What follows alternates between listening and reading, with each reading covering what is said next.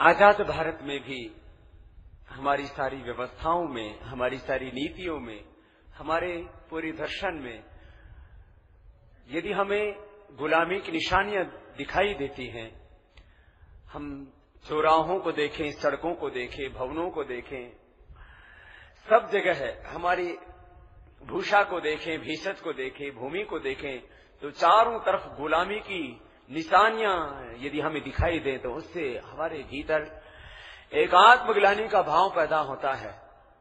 मुझे लगता है अब आज़ाद भारत में ये गुलामी की सारी निशानियाँ मिटनी चाहिए। कोई भी आज़ाद देश अपनी गुलामी की निशानियों को संजो के नहीं रखता है। अपितु उन गुलामी के, उन जुल्म की निशानियों को मिटाने के लिए पूरी ताकत अपनी झोंक देता है। तो हमें एक ऐसा भारत बनाना है जहाँ पर हम इन गुलामियों से बाहर निकल करके, आत्मग्लानी से बाहर निकल करके और इस आधी अधूरी आज़ादी से बाहर निकल करके पूर्ण स्वतंत्रता, पूरी आज़ादी और पूरी स्वाभिमान के साथ हम जी पाए, यह आधी अधूरी आज़ादी हमें बहुत जगह कचोटती है, काटती है, अंदर से अंदर तक हमें दर्द देती है, दुख देती है। तो पूर्ण स्वतंत्रता, पूर्ण आज़ादी हमको पानी है। और आज एक संकल्प लेना है कि इन गुलामी की निशानियों को हमको मिटाना है। तो इन्हीं भारत में फैले इन गुलामी की निशानियों, इन जुल्म की निशानियों को हमें पहले पहचानना है। जब हमें पता ही नहीं होगा कि हमारे आसपास में कौन से ऐसी जुल्म की निशानियाँ, कौन से ऐसी गुलामी की निशानियाँ कौन से ऐसे वो प्रतीक हैं, कौन से ऐसे वो नाम हैं, कौन से ऐसे स्थान हैं, जहाँ हमारी जो है आज़ादी कहीं, जहाँ हमारा स्वाभिमान, जहाँ हमारी स्वतंत्रता कहीं जो है वो मिटती हुई दिखती है तो हम पहले उनको पहचानेंगे और बाद में उन गुलामी की निशानियों को अवश्य मिटाएँगे। भाई राजीव जी को आमंत्रित करता हूँ इस उद्बोधन के लिए।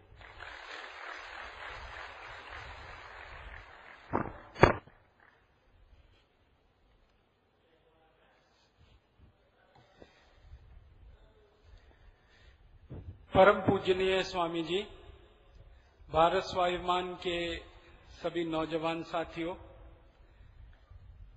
आज का जो विषय है, वो भारत में गुलामी की निशानियाँ, ये विषय स्वामी जी द्वारा निर्देशित है।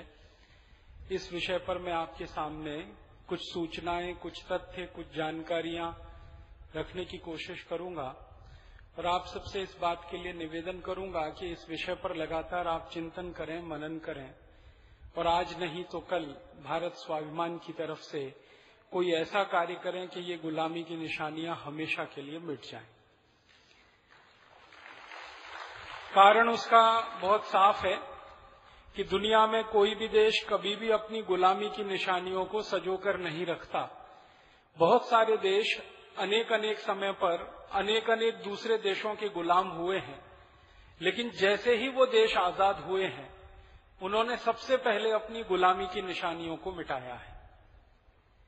दुनिया में 50 से ज़्यादा देश हैं जो अलग अलग समय पर अंग्रेज़ों के गुलाम हुए।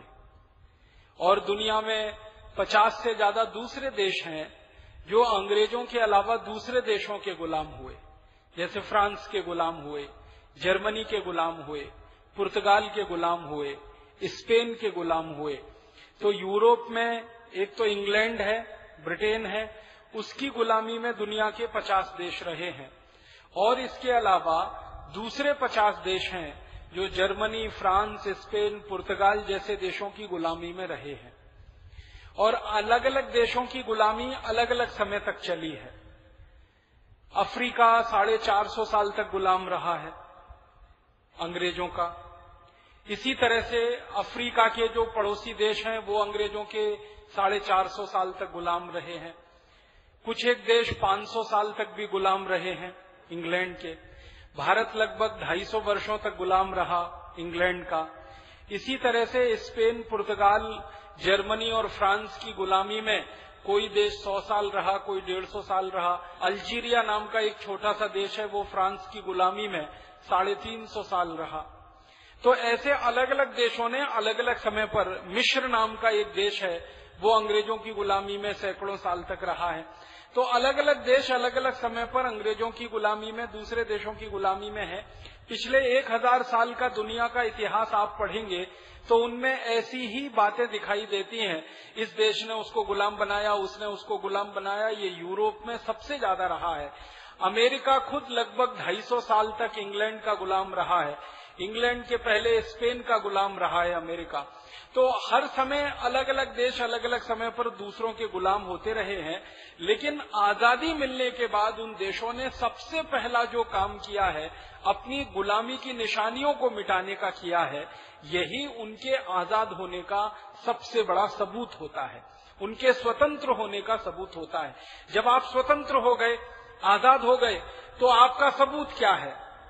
तो आपने गुलामी की सारी निशानियाँ मिटा दी, मन से भी मिटा दी, तन से भी मिटा दी, वतन से भी मिटा दी, तब जाकर हम मानते हैं कि हाँ हम स्वतंत्र हो गए, आज़ाद हो गए। सभी देश ऐसा करते रहे हैं। मैं एक देश की छोटी सी बात बताऊँ आपको। इजिप्ट नाम का एक बहुत छोटा सा देश है, जिसको मिश्र कहते हैं। उसका असली नाम मिश्र है। इजिप्ट नाम अंग्रेज़ों ने रखा, क्योंकि अंग्रेज़ों को मिश्र का प्रोनाउंसिएशन नहीं आता था। इसलिए उसका नाम बदल के उन्होंने इजिप्ट कर दिया।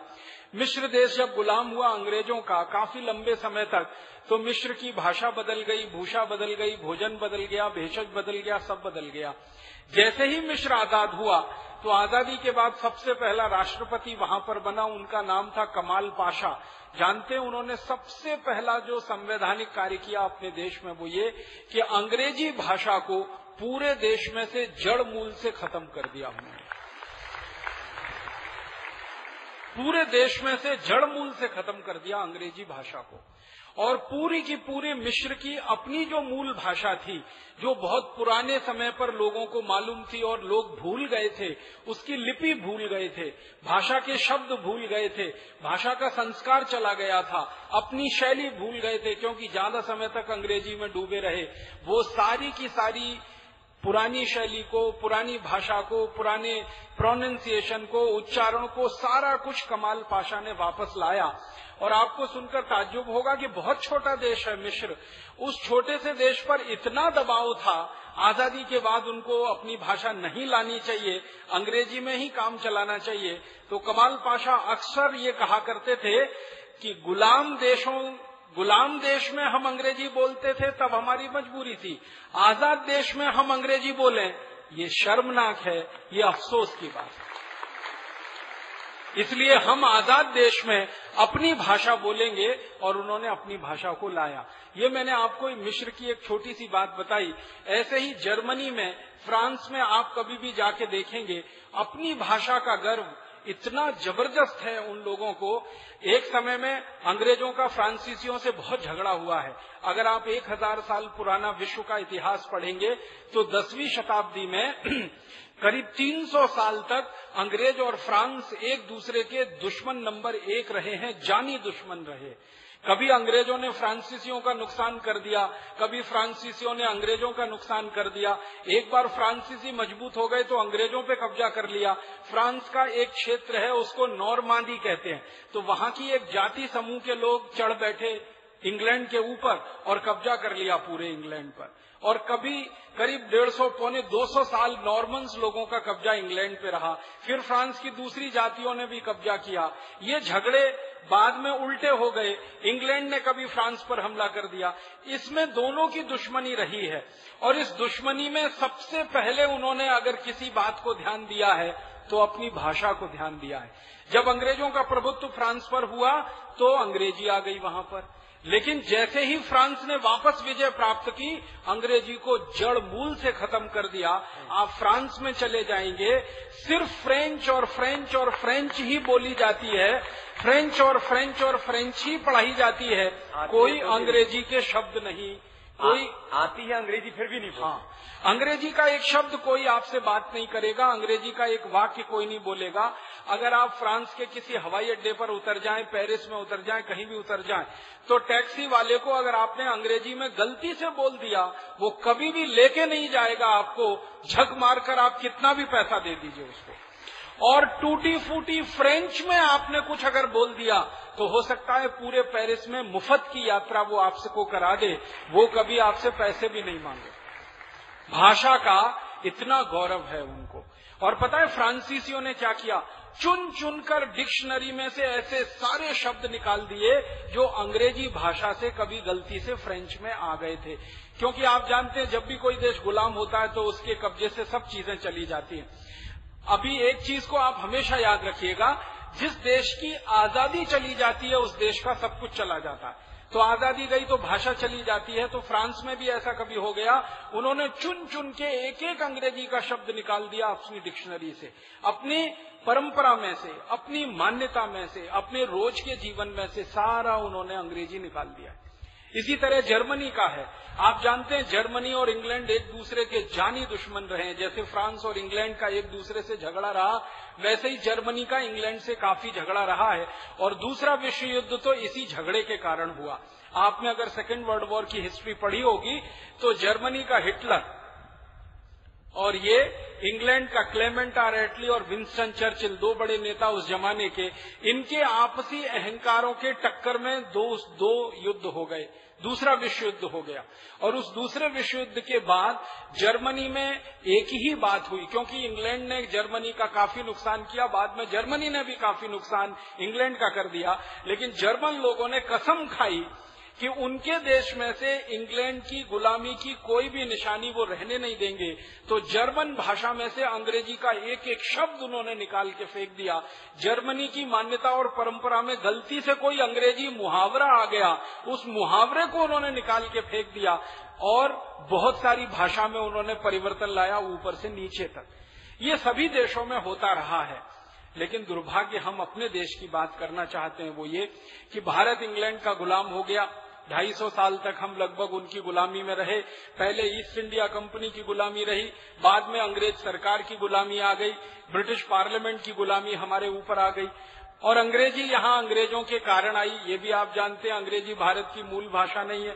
तो अंग्रेज़ जिस भाषा को लेके आए थे और जिस भाषा में वो राजकाज चलाते थे, जिस भाषा में भारत के लोगों के ऊपर अत्याचार किया जाता था, जिस भाषा की मदद से भारत के लोगों को लूटमार किया जाता था, जिस भाषा की मदद से भारत के लोगों को मूर्ख बनाया जाता था, जिस भाषा की मदद से भारत के राज्य छीने गए थे, उस भाषा को आज़ादी मिलने के बाद तत्काल हटा देने की ज़रूरत थी। लेकिन हमने जर्मनी जैसा साहस नहीं दिखाया, फ्रांस जैसा साहस नहीं दिखाया मिश्र जैसा साहस नहीं दिखाया।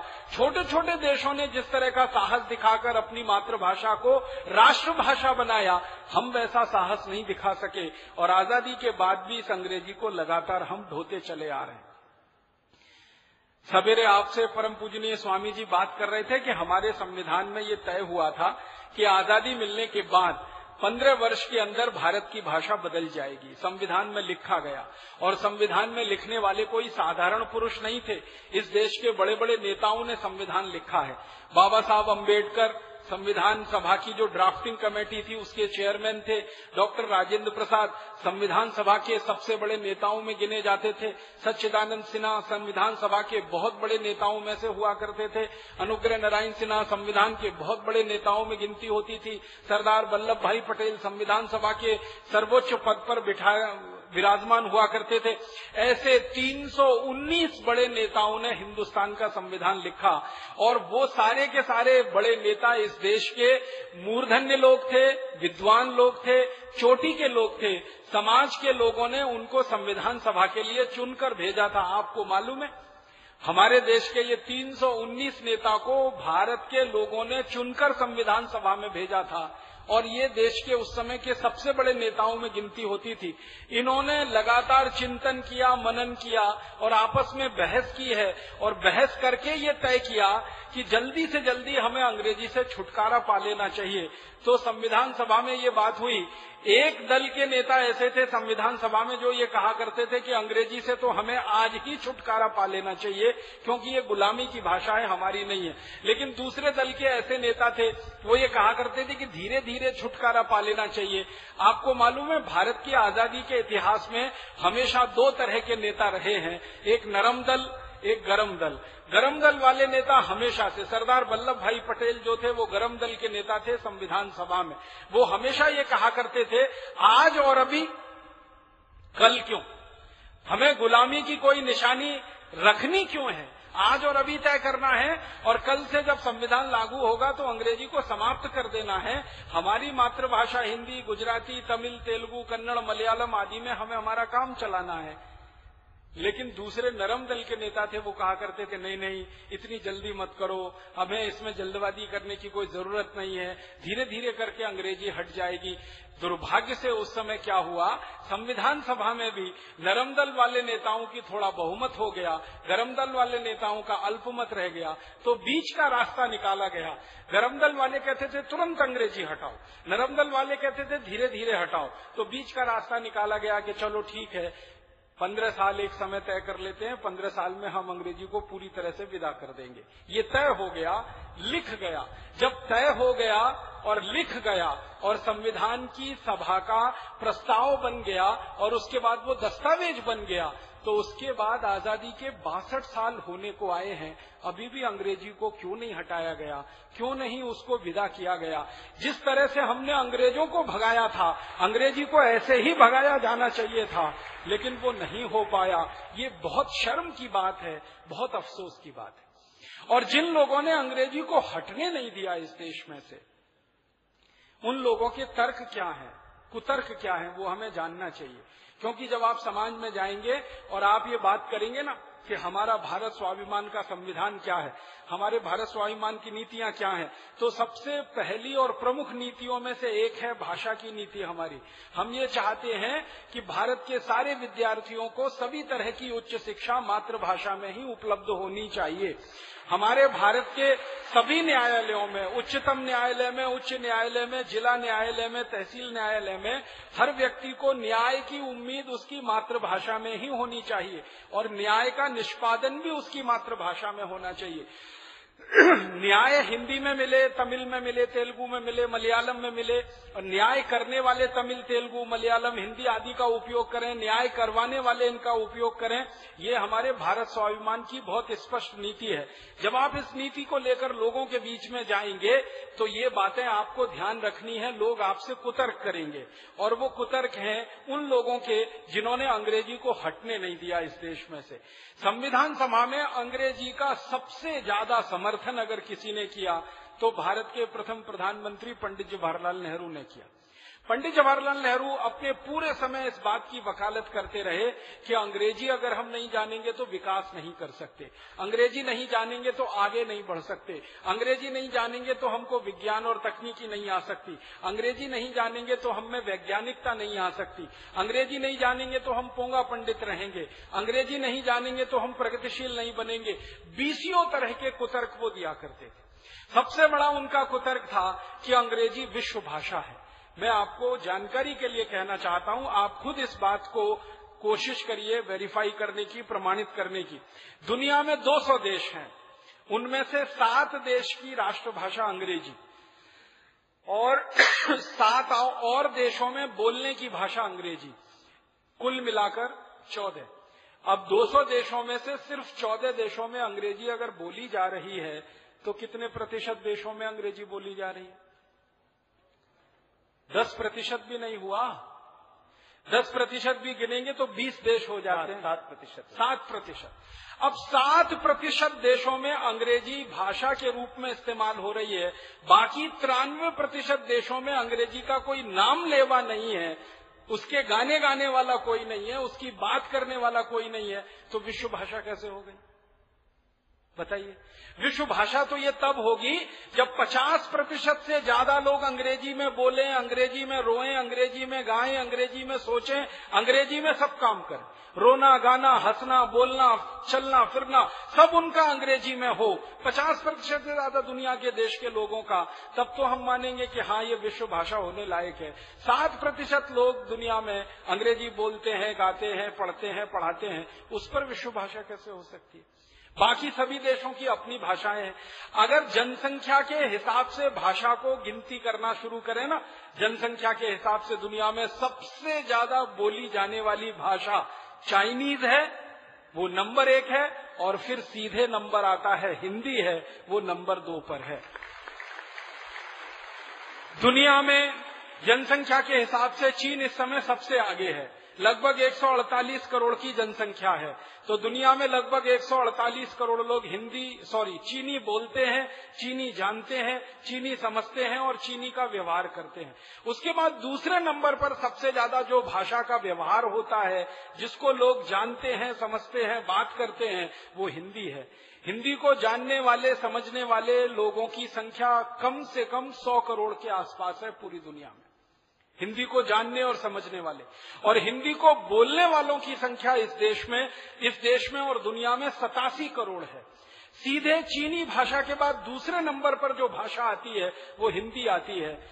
जब दुनिया में दूसरे नंबर पर हिंदी है, लेकिन अपने देश में पहले नंबर पर तो होनी चाहिए। वो नहीं हो पाई आज तक। पहले नंबर पर इस देश में अभी भी अंग्रेज़ी का राज है। अंग्रेज़ी महारानी की तरह से है और हिंदी उसकी दासी की तरह से इस देश में व्यवहार में लाई जाती है। बहुत शर्म की बात है, बहुत अफसोस की बात है। दुनिया में ये कुतर्क फैलाया गया कि अंग्रेज़ी बहुत वैज्ञानिक है। आपने अगर थोड़ी भी अंग्रेज़ी पढ़ी होगी तो एक दो सवाल आपसे कर लेता हूँ। P U T put. तो बीयूटी बुट, यही होना चाहिए। और अगर बीयूटी बट तो पीयूटी पट होना चाहिए। होना चाहिए कि नहीं? बीयूटी बट है तो पीयूटी पट होना चाहिए। पीयूटी पुट है तो बीयूटी बुट होना चाहिए। क्या वैज्ञानिकता है? एक जगह बट है, एक जगह पुट है, या एक जगह पुट है, दूसरी जगह बट है। प्रोनाउंसिएशन उच्चारण तो एक ही होना चाहिए ना। वैज्ञानिक भाषा में तो एक ही होना चाहिए।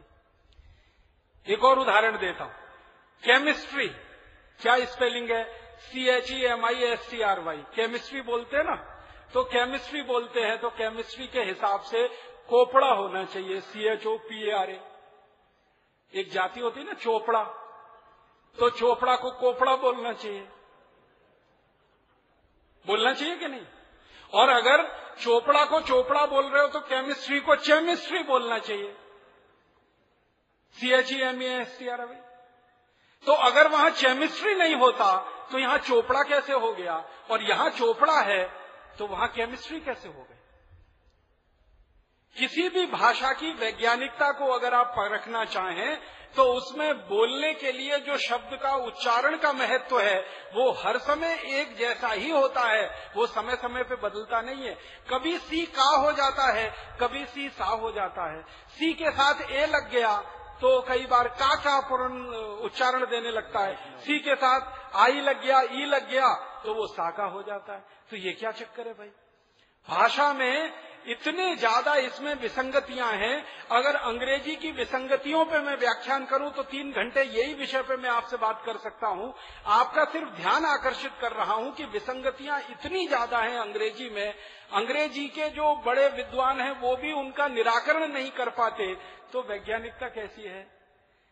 और सबसे खराब बात है जो अंग्रेज़ी की वो ये है कि आप अंग्रेज़ी में सोच नहीं सकते, चिंतन नहीं कर सकते। अगर आपको सोचना पड़ेगा, चिंतन करना पड़ेगा तो आपकी मातृभाषा में ही संभव है।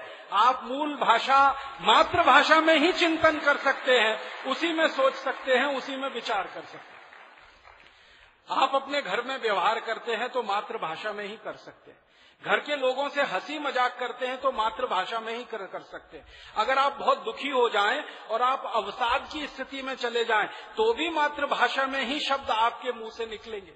हे राम हाय राम क्या कर दिया? हे गॉड नहीं निकलेगा। ओ गॉड नहीं निकलेगा।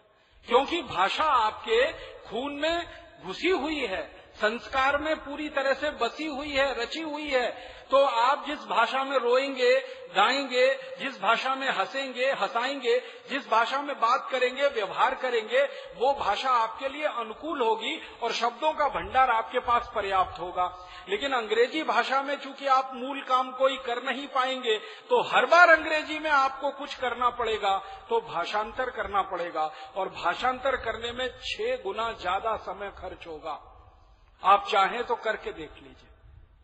आपको कोई एक वाक्य स्वामी जी कहें, भारत स्वाभिमान की मूल नीति मातृभाषा की नीति है। मान लीजिए ये एक वाक्य आपको कहा गया, अब आपको कहेंगे अंग्रेज़ी में बोलो तो जितनी देर आपको सोचने में लगेगी, उससे छह गुने कम समय में आप हिंदी में पट से बोल देंगे उसको। किसी छोटे बच्चे के साथ परीक्षण करके देख लो, किसी छोटे बच्चे को कोई कहानी सुनाओ बहुत अच्छे से ध्यान से मातृभाषा में सुनेगा। वही कहानी उसको अंग्रेज़ी में सुनाओ। छह दिन लग जाएँगे। तब तो ठीक से सुनने की स्थिति में आएगा। और छह दिन लग जाएँगे तो याद करने की स्थिति में आएगा। याद नहीं कर पाएगा तो रटेगा। और रटने के बाद अगले छह दिन बाद कुछ बोल के सुनाएगा। वो भी टूटी फूटी होगी। बीच में उसमें व्याकरण की गलती होगी। भाषा की अशुद्धियाँ होंगी। क्यों? संस्कार में नहीं है ना। तो जिस भाषा में आप हर काम करके आसानी से, सहजता के साथ बढ़ सकते हैं आगे, उसी भाषा में अगर आपको शिक्षा नहीं मिल रही है तो ये आपके साथ बहुत बड़ा षड्यंत्र है, बहुत बड़ी साजिश है। ये षड्यंत्र क्या है?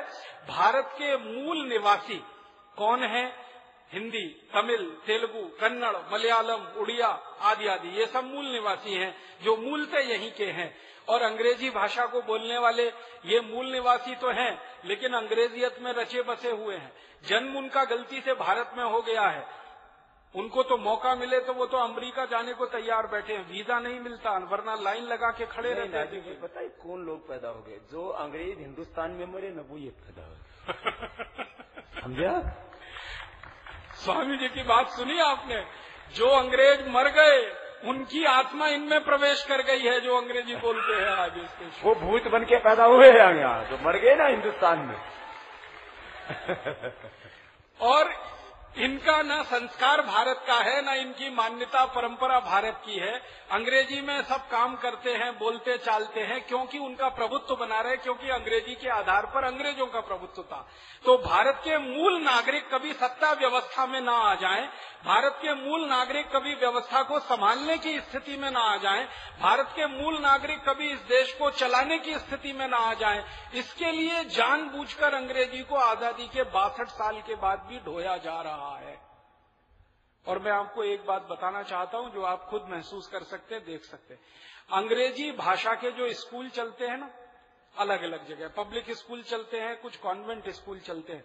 मैंने बहुत बार करके देखा है, उनका मूल ज्ञान बहुत ही कम है वहाँ के विद्यार्थियों का। और जो हिंदी मातृभाषा के स्कूल चलते हैं ना, या कन्नड़, तमिल, तेलुगु, उड़िया आदि के मूल स्कूल चलते हैं, उनके बच्चों का मूल ज्ञान बहुत ज़्यादा है। मूल ज्ञान समझते हैं? जो जिस पर आप सारी इमारत खड़ी करते हैं, अपनी ज़िंदगी की, वो मूल ज्ञान, जो मातृभाषा के विद्यार्थी हैं, उनका सबसे ऊँचा है, और जो अंग्रेज़ी भाषा के विद्यार्थी हैं, उनका सबसे नीचा है। अगर आप मूल ज्ञान की स्थिति का अगर तुलनात्मक अध्ययन करेंगे तो मातृभाषा के विद्यार्थी गणित में बहुत ऊँचे हैं मातृभाषा के विद्यार्थी भौतिक शास्त्र में बहुत ऊँचे हैं। मातृभाषा के विद्यार्थी रसायन शास्त्र में बहुत ऊँचे हैं। मातृभाषा के विद्यार्थी समाज शास्त्र में बहुत ऊँचे हैं। मातृभाषा के विद्यार्थी सिर्फ़ अंग्रेज़ी में कमज़ोर हैं, इसलिए वो ज़िंदगी के हर क्षेत्र में कमज़ोर हो गए हैं और कहीं भी आगे बढ़ने के लिए उनके सारे रास्ते बंद हैं। वो अंग्रेज़ी में फेल हो जाते हैं, बाकी सभी विषयों में उनके सौ में से निन्यानवे नंबर आते हैं, सौ में से अट्ठानवे नंबर आते हैं, सौ में से पंचानवे नंबर आते हैं, बाकी सभी विषयों में। बस अंग्रेज़ी में उनके सौ में से चालीस आते हैं या पैंतालीस आते हैं, इस कारण से वो आईएएस नहीं बन पाते।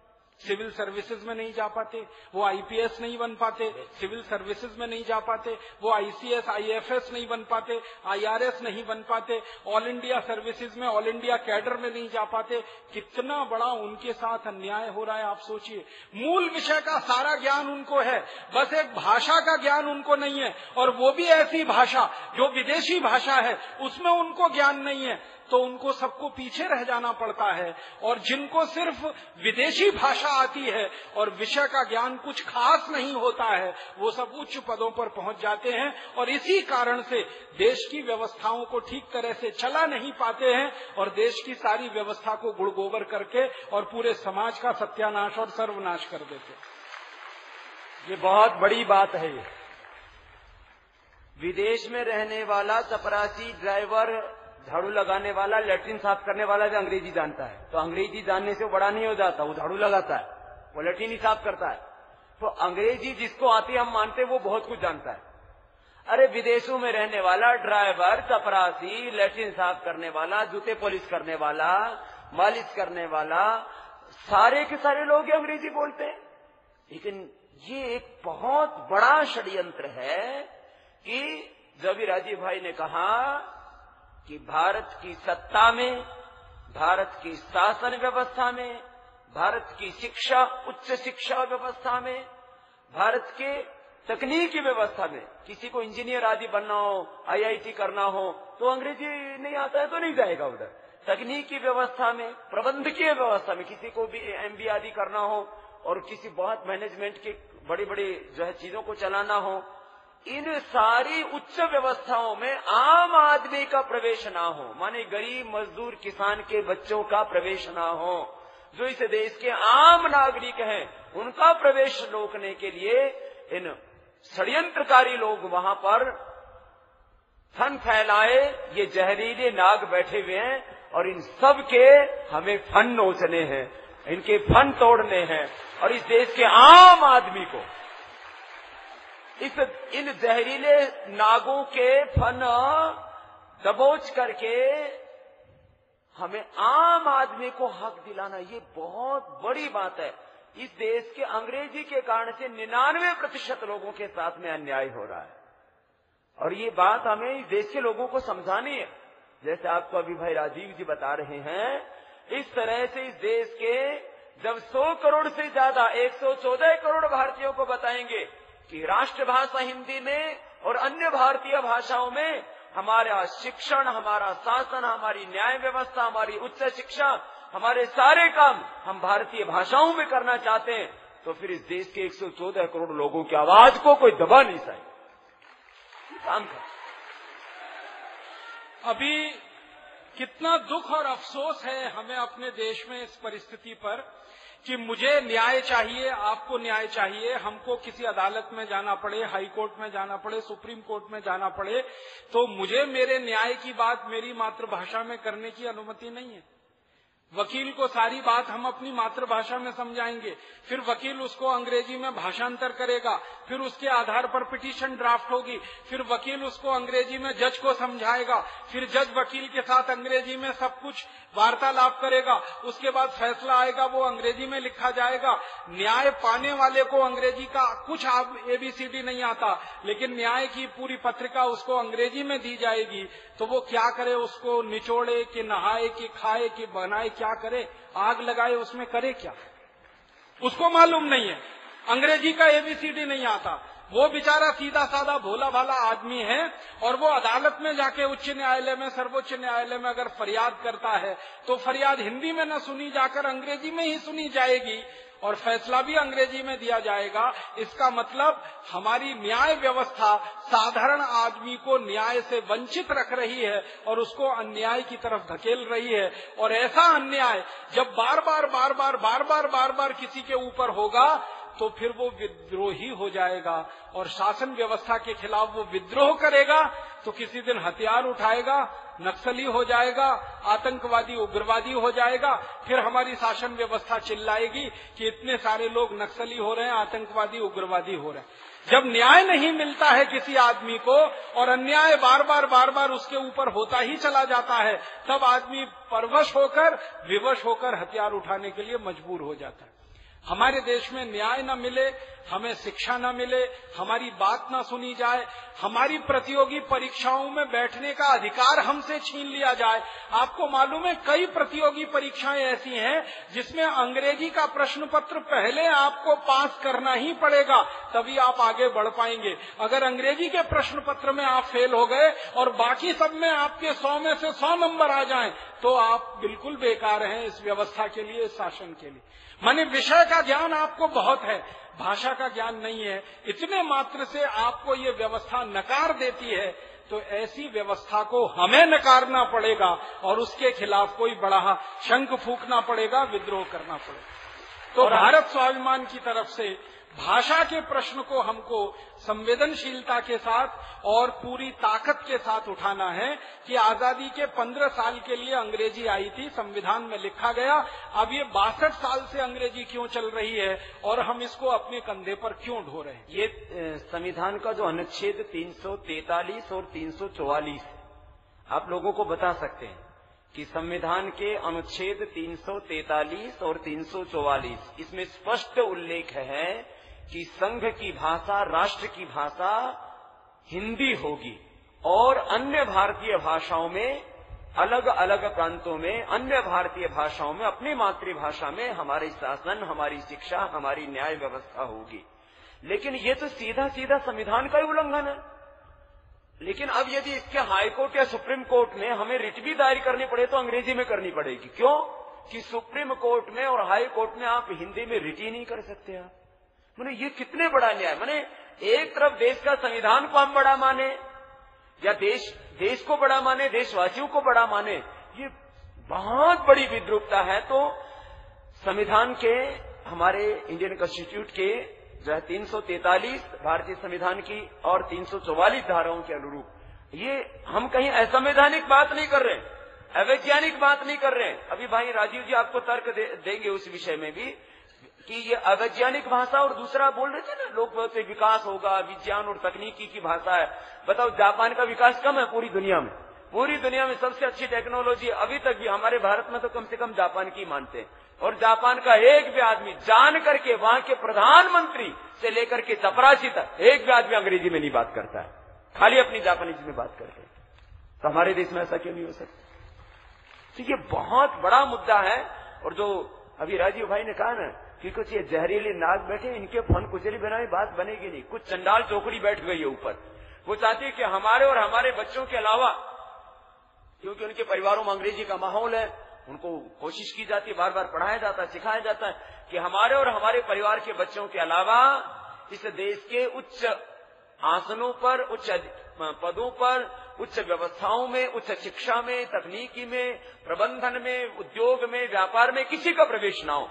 तो निन्यानवे प्रतिशत लोगों के साथ में बहुत बड़ा अन्याय हो रहा है। मैं आपको जापान के साथ ही एक दूसरा उदाहरण देता हूँ। जर्मनी का दुनिया की सारी तकनीकी में सर्वश्रेष्ठ तकनीकी मानी जाती है जर्मनी की, फिर जापान की।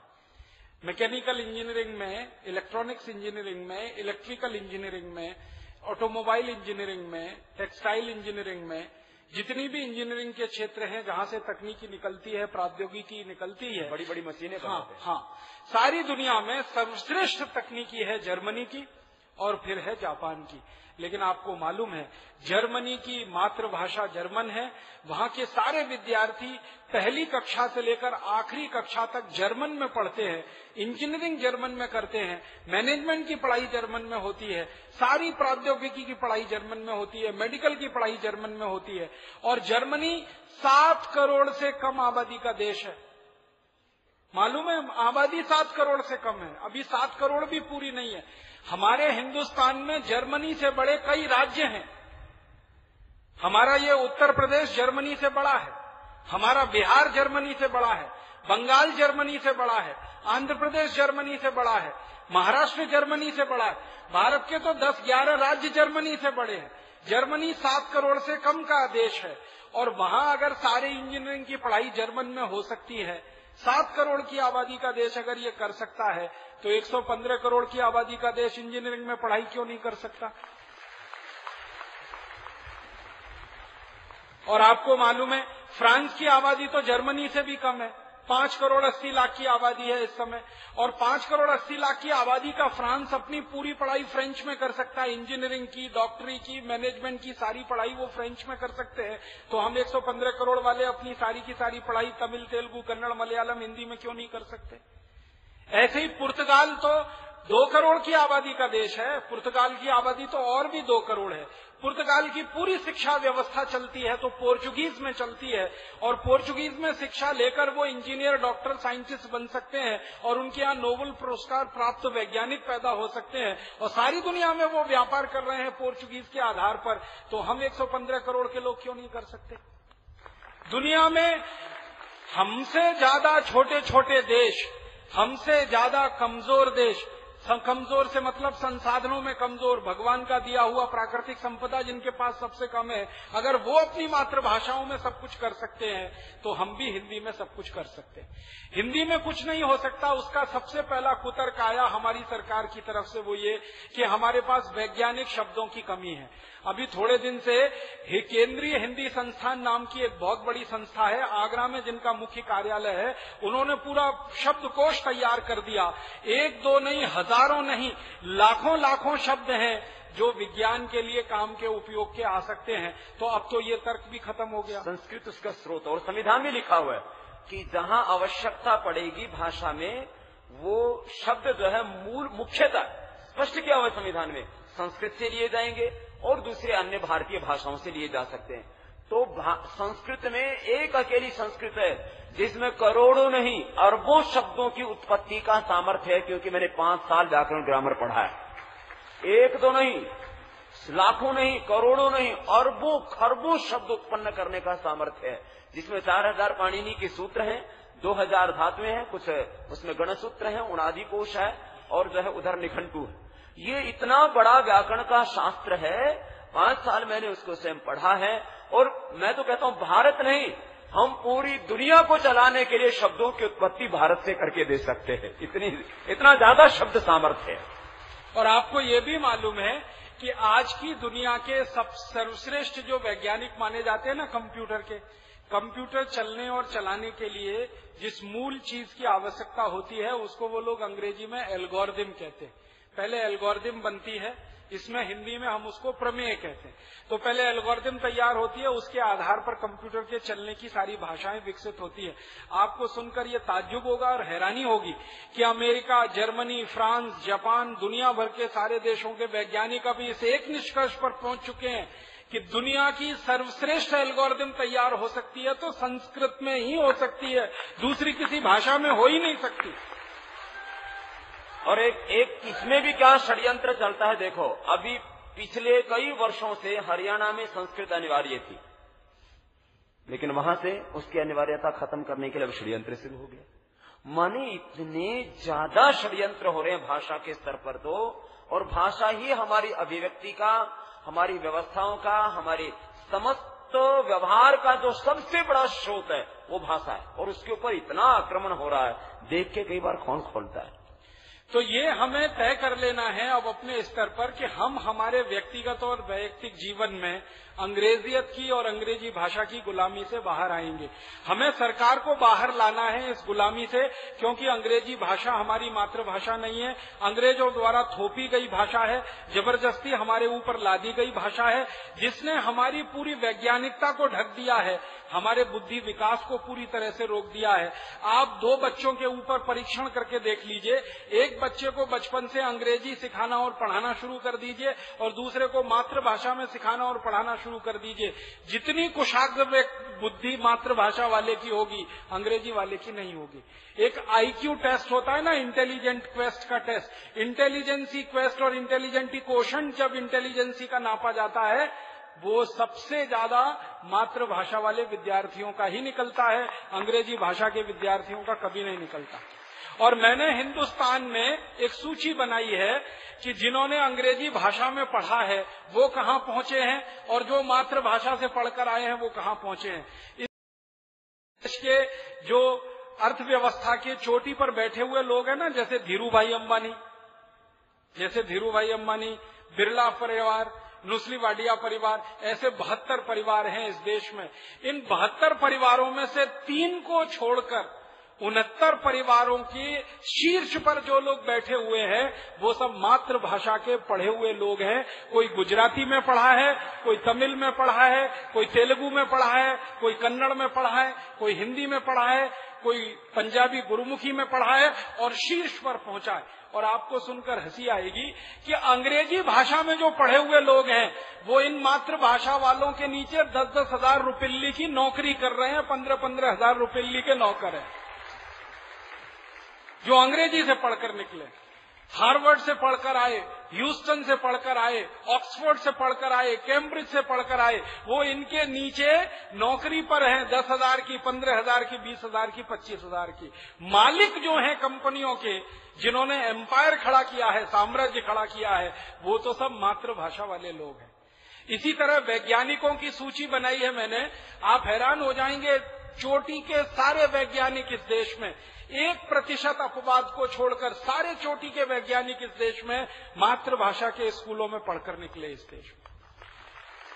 आपको तो सबसे बड़ा उदाहरण देता हूँ हमारे पूर्व राष्ट्रपति डॉक्टर एपीजे अब्दुल कलाम, जिन्होंने मिसाइल बनाने के क्षेत्र में इस देश को आत्मनिर्भर बनाया और जिन्होंने इस देश में परमाणु बम का परीक्षण करवाया श्री अटल बिहारी वाजपेयी के जमाने में। उनकी बुद्धि का कमाल देखो कि परमाणु बम का परीक्षण हो गया और अमेरिका जैसे देश को पता ही नहीं चला। अमेरिका के जासूसी करने वाले सैटेलाइट हैं। हमारे स्पेस के ऊपर अमेरिकन सैटेलाइट एक एक मिनट की जासूसी करते हैं। हम यहाँ बैठे हैं और इतना बड़ा समूह है, इसकी जासूसी वो कर लेते हैं। वो अमेरिकी वैज्ञानिकों को डॉक्टर एपीजे अब्दुल कलाम की बुद्धि ने ऐसा चकराया कि वो कहीं और व्यस्त थे और यहाँ परमाणु बम के परीक्षण पर परीक्षण हो गए और अमेरिका वाले हैरान परेशान कि भारत के लोग इतने होशियार कैसे हो गए? ये होशियारी पता ही कहाँ से आई? अब्दुल कलाम की तमिल बुद्धि में से ये होशियारी निकली। ये अंग्रेज़ी बुद्धि में से नहीं निकल सकती। दूसरा बड़ा नाम बताता हूँ, इस देश में सबसे पहला सुपर कंप्यूटर जिस वैज्ञानिक ने बनाया, डॉक्टर विजय भटकर, वो पूरी तरह से मराठी भाषा से पढ़कर निकले हुए वैज्ञानिक हैं, आपको मालूम। एक जमाना था कि हमारे पास सुपर कंप्यूटर नहीं था। हमारे देश के प्रधानमंत्री श्री राजीव गांधी अमेरिका गए थे सुपर कंप्यूटर मांगने के लिए। अमेरिका ने मना कर दिया कि हम सुपर कंप्यूटर किसी को नहीं बेचते, क्योंकि हम हमारी लेटेस्ट टेक्नोलॉजी किसी को नहीं दे सकते। राजीव गांधी अपना सा मुँह लेके वापस चले आए। डॉक्टर विजय भटकर और उनकी टीम ने राजीव गांधी को कहा कि आप हमको थोड़ा समय दीजिए और थोड़ा सा पैसा दीजिए। हम आपको सुपर कंप्यूटर अमेरिका से भी बेहतर बना कर देंगे। तो पहले तो राजीव गांधी को भरोसा नहीं हुआ कि ऐसा हो सकता है। लेकिन मरता क्या न करता, कोई चारा नहीं था, सुपर कंप्यूटर बनाना ही था, कोई देने को हमको तैयार नहीं था तो उन्होंने डॉक्टर विजय भटकर और उनकी टीम को काम पे लगाया, उनको प्रोजेक्ट सेंक्शन करके दिया, पैसे दिए, और डॉक्टर विजय भटकर ने तय समय से आधे समय में दुनिया का सर्वश्रेष्ठ सुपर कंप्यूटर बना के दुनिया को दिखाया। और वो सुपर कंप्यूटर अमेरिका के सबसे बेहतरीन सुपर कंप्यूटर से ज़्यादा गति पे काम करता है और बहुत सस्ता है। और भारत ने उसी सुपर कंप्यूटर के मॉडल पर आज तक 50 से ज़्यादा सुपर कंप्यूटर बनाए और दुनिया के दूसरे देशों को बांट दिए जो वहाँ के यहाँ उन देशों में काम कर रहे हैं। कनाडा का पूरा मौसम विज्ञान का विभाग भारतीय सुपर कंप्यूटर पर चलता आपको मालूम है ये बात? कनाडा जैसा आधुनिक देश। कनाडा जैसे दुनिया के बीसियों देशों में भारत के सुपर कंप्यूटर लगे हैं। और ध्यान दीजिएगा, डॉक्टर विजय भटकर मूलतः मराठी भाषा के विद्यार्थी हैं और मराठी के साधारण स्कूल से पढ़कर निकले हैं। साधारण स्कूल समझते हैं म्यूनिसपैलिटी का। जिनमें हमारे नेताओं के बच्चे कभी झांकने को नहीं जाते, अधिकारियों के बच्चे कभी झांकने को नहीं जाते। साधारण म्यूनिसपैलिटी के स्कूल में पढ़कर निकला हुआ कोई बच्चा देश में सर्वश्रेष्ठ सुपर कंप्यूटर का निर्माता हो सकता है। साधारण तमिल स्कूल में पढ़कर निकला हुआ बच्चा इस देश में कोई सर्वश्रेष्ठ मिसाइल बनाने की तकनीकी का निर्माता हो सकता है, परमाणु बम बनाने की तकनीक का निर्माता हो सकता है। हमारे देश के एक और बड़े वैज्ञानिक हैं, प्रोफेसर एम जी के मेनन। उनकी पूरी शिक्षा व्यवस्था मलयालम में हुई। बारहवीं तक पूरा मलयालम में पढ़े हैं और इस देश के सर्वश्रेष्ठ चोटी के वैज्ञानिकों में उनकी गिनती है। प्रोफेसर स्वामीनाथन, जिनका नाम सारी दुनिया जानती है, कृषि के क्षेत्र में, वो मूलतः अपनी मातृभाषा के तमिल के स्कूल में पढ़कर निकले हुए व्यक्ति हैं और आज सारी दुनिया उनके विद्वता का लोहा मानती है। हमारे देश में एक लंबी लिस्ट है वैज्ञानिकों की, जो मूल मातृभाषा से पढ़कर निकले तो चोटी के वैज्ञानिक बने और मैं आपको अफसोस की बात बताता हूँ, जो कॉन्वेंट में से और पब्लिक स्कूलों से अंग्रेज़ी माध्यम से पढ़े हुए जो बच्चे निकले ना, वो वैज्ञानिक नहीं बने, वो साइंटिस्ट नहीं बने साइंटिफिक मैनेजर बन गए। समझ गए आप? साइंटिस्ट होना एक अलग बात है और साइंटिफिक मैनेजर होना दूसरी बिल्कुल अलग बात है। साइंटिस्ट वो है जो मूल शोध में लगता है और शोध को आगे बढ़ाता है।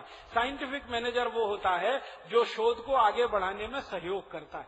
जैसे स्वामी जी कुछ लिख रहे हैं। लिखने के लिए कागज़ चाहिए। तो कागज़ किसी ने लाके दे दिया, वो साइंटिफिक मैनेजर है। लिखने वाला साइंटिस्ट है। तो साइंटिफिक मैनेजर बन के ही रह जाते हैं सारे कॉन्वेंट और पब्लिक स्कूल के बच्चे अंग्रेज़ी में पढ़कर निकलते हैं। क्योंकि मूल बुद्धि चलती ही नहीं है। क्योंकि अंग्रेज़ी में आप सोच नहीं सकते हैं, क्योंकि मातृभाषा आपकी अंग्रेज़ी नहीं। जो आप मूल भाषा में सोच सकते हैं, वही भाषा में आप कर सकते हैं। इसलिए भारत के सर्वश्रेष्ठ वैज्ञानिक निकले तो मातृभाषा में से, सर्वश्रेष्ठ उद्योग कर्मी निकले तो मातृभाषा में से, सर्वश्रेष्ठ व्यापारी निकले तो मातृभाषा में से, सर्वश्रेष्ठ संस्कृत विद्वान तो मातृभाषा में से। हर जगह विद्वान को आप ढूंढोगे, देखोगे, परखोगे तो पता चलेगा उनकी बैकग्राउंड वही है मातृभाषा की। और इतना ही नहीं ना, ये तो देश चलाने का ठेका जिनको मिला हुआ है। नेता भी अधिकांश हिंदी में पढ़े, हिंदी मीडियम से पढ़े लेकिन देश के ऊपर वो लाद के रखते हैं।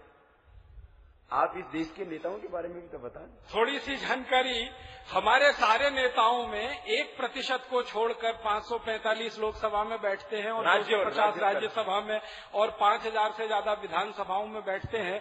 इन सब नेताओं में आधा प्रतिशत को छोड़ दो बाकी निन्यानवे दशमलव पाँच प्रतिशत नेता भी मातृभाषा के स्कूलों में ही पढ़कर निकले हैं। जब वो भाषण देते हैं पब्लिक मीटिंग करते हैं वोट मांगते वोट मांगते हैं आपके बीच में आते हैं और गधे को भी बाप बनाते हैं उस समय वो सब मातृभाषा में ही बात करते हैं। वोट मांगते हैं मातृभाषा में, हिंदी भाषा में, गुजराती, मराठी, तमिल, तेलुगु, मलयालम, बंगला में। वोट मांगते हैं भारतीय भाषाओं में, हिंदी भाषा में, गुजराती, मराठी में और राज किसमें करते हैं? अंग्रेज़ी में। मतलब नेता बनते ही फिर गड़बड़ हो जाती है। और मैं तो कई नेताओं को जानता हूँ, आप भी जानते हैं, नाम लेके कहने की ज़रूरत नहीं है। ज़िंदगी भर हर जगह पब्लिकली माने सार्वजनिक रूप से हिंदी हिंदी हिंदी हिंदी हिंदी, और संसद में भाषण शुरू करते ही अंग्रेज़ी चालू हो जाती है। संसद में खड़े होते ही अंग्रेज़ी चालू हो जाती है। ये चक्कर क्या है? संसद में जाते ही अंग्रेज़ी हो जाती है शुरू, और संसद के बाहर अपने क्षेत्रों में होते हैं तो हिंदी। उसके लिए मुझे एक कहानी कहनी है, एक मिनट की वो ये, कि ये जो संसद भवन बनी हुई है ना, ये अंग्रेज़ों की बनाई हुई है। आपको मालूम है? ये भवन पूरा अंग्रेज़ों का बनाया हुआ। 1927 में ये बन के तैयार हुआ संसद का भवन, जो गोल गोल गुंबज है ना, ऊपर से देखो तो शून्य जैसा रहता है। इसमें से शून्य ही निकलता है। और कुछ नहीं निकलता तो ये संसद भवन अंग्रेज़ों की बनाई हुई है। अंग्रेज़ी वास्तुकार आए थे, अंग्रेज़ी आर्किटेक्ट आए थे, उन्होंने डिज़ाइन किया था, उन्होंने बनाया, और बनते समय कई वहाँ मर भी गए। उन्हीं की आत्मा इनमें प्रवेश कर जाती है, जैसे ये संसद में घुस जाते हैं। एक अंग्रेज़ था उसका नाम था लुटियन। दिल्ली वाले जानते हैं। दिल्ली में एक इलाका कहलाता है जिसको कहते हैं लुटियन स्टॉम लुटियन टीला। हिंदी में कहेंगे तो लुटियन का टीला। टीला समझते हैं? एक छोटे से पहाड़ नुमा इलाके को टीला कहते तो लुटियन टीला पर बनी हुई है पूरी संसद। तो लुटियन की आत्मा वहीं पे है। वही लुटिया डुबो। हाँ तो वही लुटिया डुबोती है इस देश की। जैसे ही ये घुस जाते हैं संसद भवन में फर्राटेदार अंग्रेज़ी में बात करना शुरू कर देते हैं, भवन से बाहर निकलते हिंदी में आ जाते हैं या गुजराती, मराठी, तमिल में आ जाते तो इनकी ज़िंदगी का ये जो दोहरापन है, इस दोहरेपन को हमें खत्म करना है और हमें समाप्त कराना है। क्योंकि ये खंडित व्यक्तित्व जो है, वो कभी भी खंडित देश बनाता है। अगर आपका व्यक्तित्व निजी जीवन में अलग है और सार्वजनिक जीवन में अलग है। एक जगह आप अंग्रेज़ हैं और दूसरी जगह हिंदी वाले हैं। ये दोहरा चरित्र, दोहरा व्यक्तित्व, ये समाज को कोई अच्छी दिशा नहीं दे सकता। तो भारत के नेताओं का, भारत के दूसरे समाज के ऐसे लोगों का जो सत्ता शीर्ष पर बैठे हुए हैं, इनका हमें परिवर्तन करना पड़ेगा कि आपको या तो मातृभाषा में आना ही पड़ेगा, नहीं तो भारत छोड़कर जाना पड़ेगा। जहाँ की भाषा बोल रहे हो, वहाँ जाओ। जहाँ की भाषा बोल रहे हो, वहाँ जाओ। उस देश से, उस देश की भाषा से इतनी मोहब्बत है तो इस देश में क्यों रहते हो? यदि इतना घटिया देश है हमारी कि हमारी भाषा बोलने में भी तुमको शर्म आती है तो वहीं जाओ। अब एक दूसरे प्रश्न पे मैं आना चाहता हूँ। भाषा की गुलामी से हमको भी बाहर आना है। हमारे अपने निजी जीवन में और सार्वजनिक जीवन में भारत स्वाभिमान का कोई भी कार्यकर्ता ऐसा काम ना करे जिससे आपके ऊपर कोई उंगली उठा सके। तो आप आज से ही मन में ये संकल्प ले लीजिए कि भाई भाषा के प्रति हमारे मन में इतनी संवेदना तो होनी चाहिए कि अपने जीवन के हर काम को करते समय हम हमारी मातृभाषा का उपयोग करें। राष्ट्रभाषा का राष्ट्रभाषा का मातृभाषा का। ये आपके जीवन में आना चाहिए। तो कहाँ से शुरू होगा? सबसे पहले अपने घर से शुरू करिए। आपके घर में देखिए, आपने अपने भाई बहनों के नाम बेटे बेटियों के नाम कुछ अंग्रेज़ी वाले तो नहीं रखे हुए हैं? टिंकू, डब्लू, बबलू, पिंटू, बबली, डबली, ट्विंकल डिम्पल अर्थ मालूम है इनके? बता दो। ज़बरदस्ती नाम रख के बैठे हुए बता दो ये जो टिंकू है ना टिंकू एक बार मैं डिक्शनरी लेके बैठा कि इन शब्दों के अर्थ ढूंढे जाए तो सत्रहवीं शताब्दी की वेबस्टर डिक्शनरी में इनके अर्थ मिले। टिंकू का अर्थ होता है आवारा लड़का। आवारा तो समझते हैं बाप की ना सुने माँ की ना सुने घर में कभी ना रहे घर का कोई काम ना करे, कुछ भी बोलो तो हमेशा उसको टालता रहे, उल्टा करे। उसको अंग्रेज़ी में टिंकू कहते हैं। और हम मूर्ख भारतवासियों ने अपने होनहार, उच्च आदर्शों वाले बच्चों का नाम टिंकू रखा हुआ मुझे बहुत गुस्सा आता है, किसी घर में मैं चला जाऊँ, पिताजी का नाम है रामदयाल, माताजी का नाम है गायत्री देवी, बेटा टिंकू आ गया उनका। अब रामदयाल और गायत्री देवी का टिंकू कहाँ से आया? ये जरा खोज का विषय है और शोध का विषय है। उसका बदलवा देंगे तो आप जो है जिसका किसी का नाम ऐसा हो तो उसका बदलवा दे उसका राम मेरी राम जोड़कर विनती है हाथ जोड़कर विनती है कि आपके परिवार के भाई बहनों के, बेटे बेटियों के नाम अगर इस तरह के हैं, तुरंत इनको बदल दीजिए। अपने पास हिंदी नामों की कोई कमी नहीं है, संस्कृत नामों की कोई कमी नहीं, गुजराती, मराठी, तमिल, तेलुगु नामों की कमी नहीं। तो यहाँ से शुरू करिए अपने जीवन में। यहाँ से शुरू करिए। दूसरा काम आप एक और करिए अपने निजी जीवन में, भाषा की गुलामी से बाहर आने के लिए। आप अगर बैंक में अपना खाता खोलते हैं तो हस्ताक्षर कभी भी अंग्रेज़ी में मत करिए। सारे के सारे बैंक के खातों में आप हिंदी में हस्ताक्षर करिए। ये अपनी मातृभाषा। मातृभाषा में आप शुरू करिए। लिपियाँ अलग अलग हो सकती हैं लिपि अगर- भारतीय हो। अगर आपकी भाषा गुजराती है तो गुजराती में करिए। तमिल है तमिल में करिए कन्नड़ है कन्नड़ में करिए मलयालम में करिए जो भाषा है उसमें करिए। अंग्रेज़ी के हस्ताक्षर हटा दीजिए। फिर आप कहेंगे जी अकाउंट तो खुल गया है तो बदल दीजिए। आपको मालूम है, बैंक में ऐसी सुविधा है। जब चाहेंगे, आपके हस्ताक्षर का नमूना बदलने के लिए बैंक तैयार है। आपको उसका एक सूचना बैंक को देनी है। बैंक आपकी इस सुविधा से कर देगा। तीसरा, अपने जीवन में वहाँ से शुरू करिए कि कोई चेक लिख रहे हैं तो उसको कभी भी अंग्रेज़ी में मत लिखिए, हिंदी में ही लिखिए। चेक हिंदी में लिखने की सुविधा है और हिंदी में लिखे गए चेक को स्वीकार करने की भी सुविधा है। गुजराती, मराठी सभी भाषाओं में चेक लिखने की सुविधा है, चेक को स्वीकार करने की सुविधा है। तो सारे चेक आपके मातृभाषाओं में लिखे जाएँ, राष्ट्रभाषा में लिखे जाएँ। चेक पर हस्ताक्षर आपकी मातृभाषा में हो, राष्ट्रभाषा में हो। और व्यक्तिगत बोलचाल में अंग्रेज़ी के शब्दों का प्रयोग कम से कम करिए, क्योंकि आपको बहुत सारे अंग्रेज़ी शब्दों का अर्थ नहीं मालूम है और अर्थ का अनर्थ हो जाता है। हर शब्द का अपना एक इतिहास होता है। ऐसे ही अंग्रेज़ी शब्दों का अपना एक इतिहास है। लेकिन उस इतिहास को जानकर अगर आप शब्द इस्तेमाल करते हैं, तब तो आपको छूट है। बिना जाने अनजाने में आप बोलते रहते हैं, वो बहुत खतरनाक है। एक शब्द है जिसको हम कहते हैं मैडम। बहुत खतरनाक है। अगर इसको आप जान लेंगे तो आज के बाद किसी को मैडम कहने की हिम्मत नहीं कर पाएँगे आप।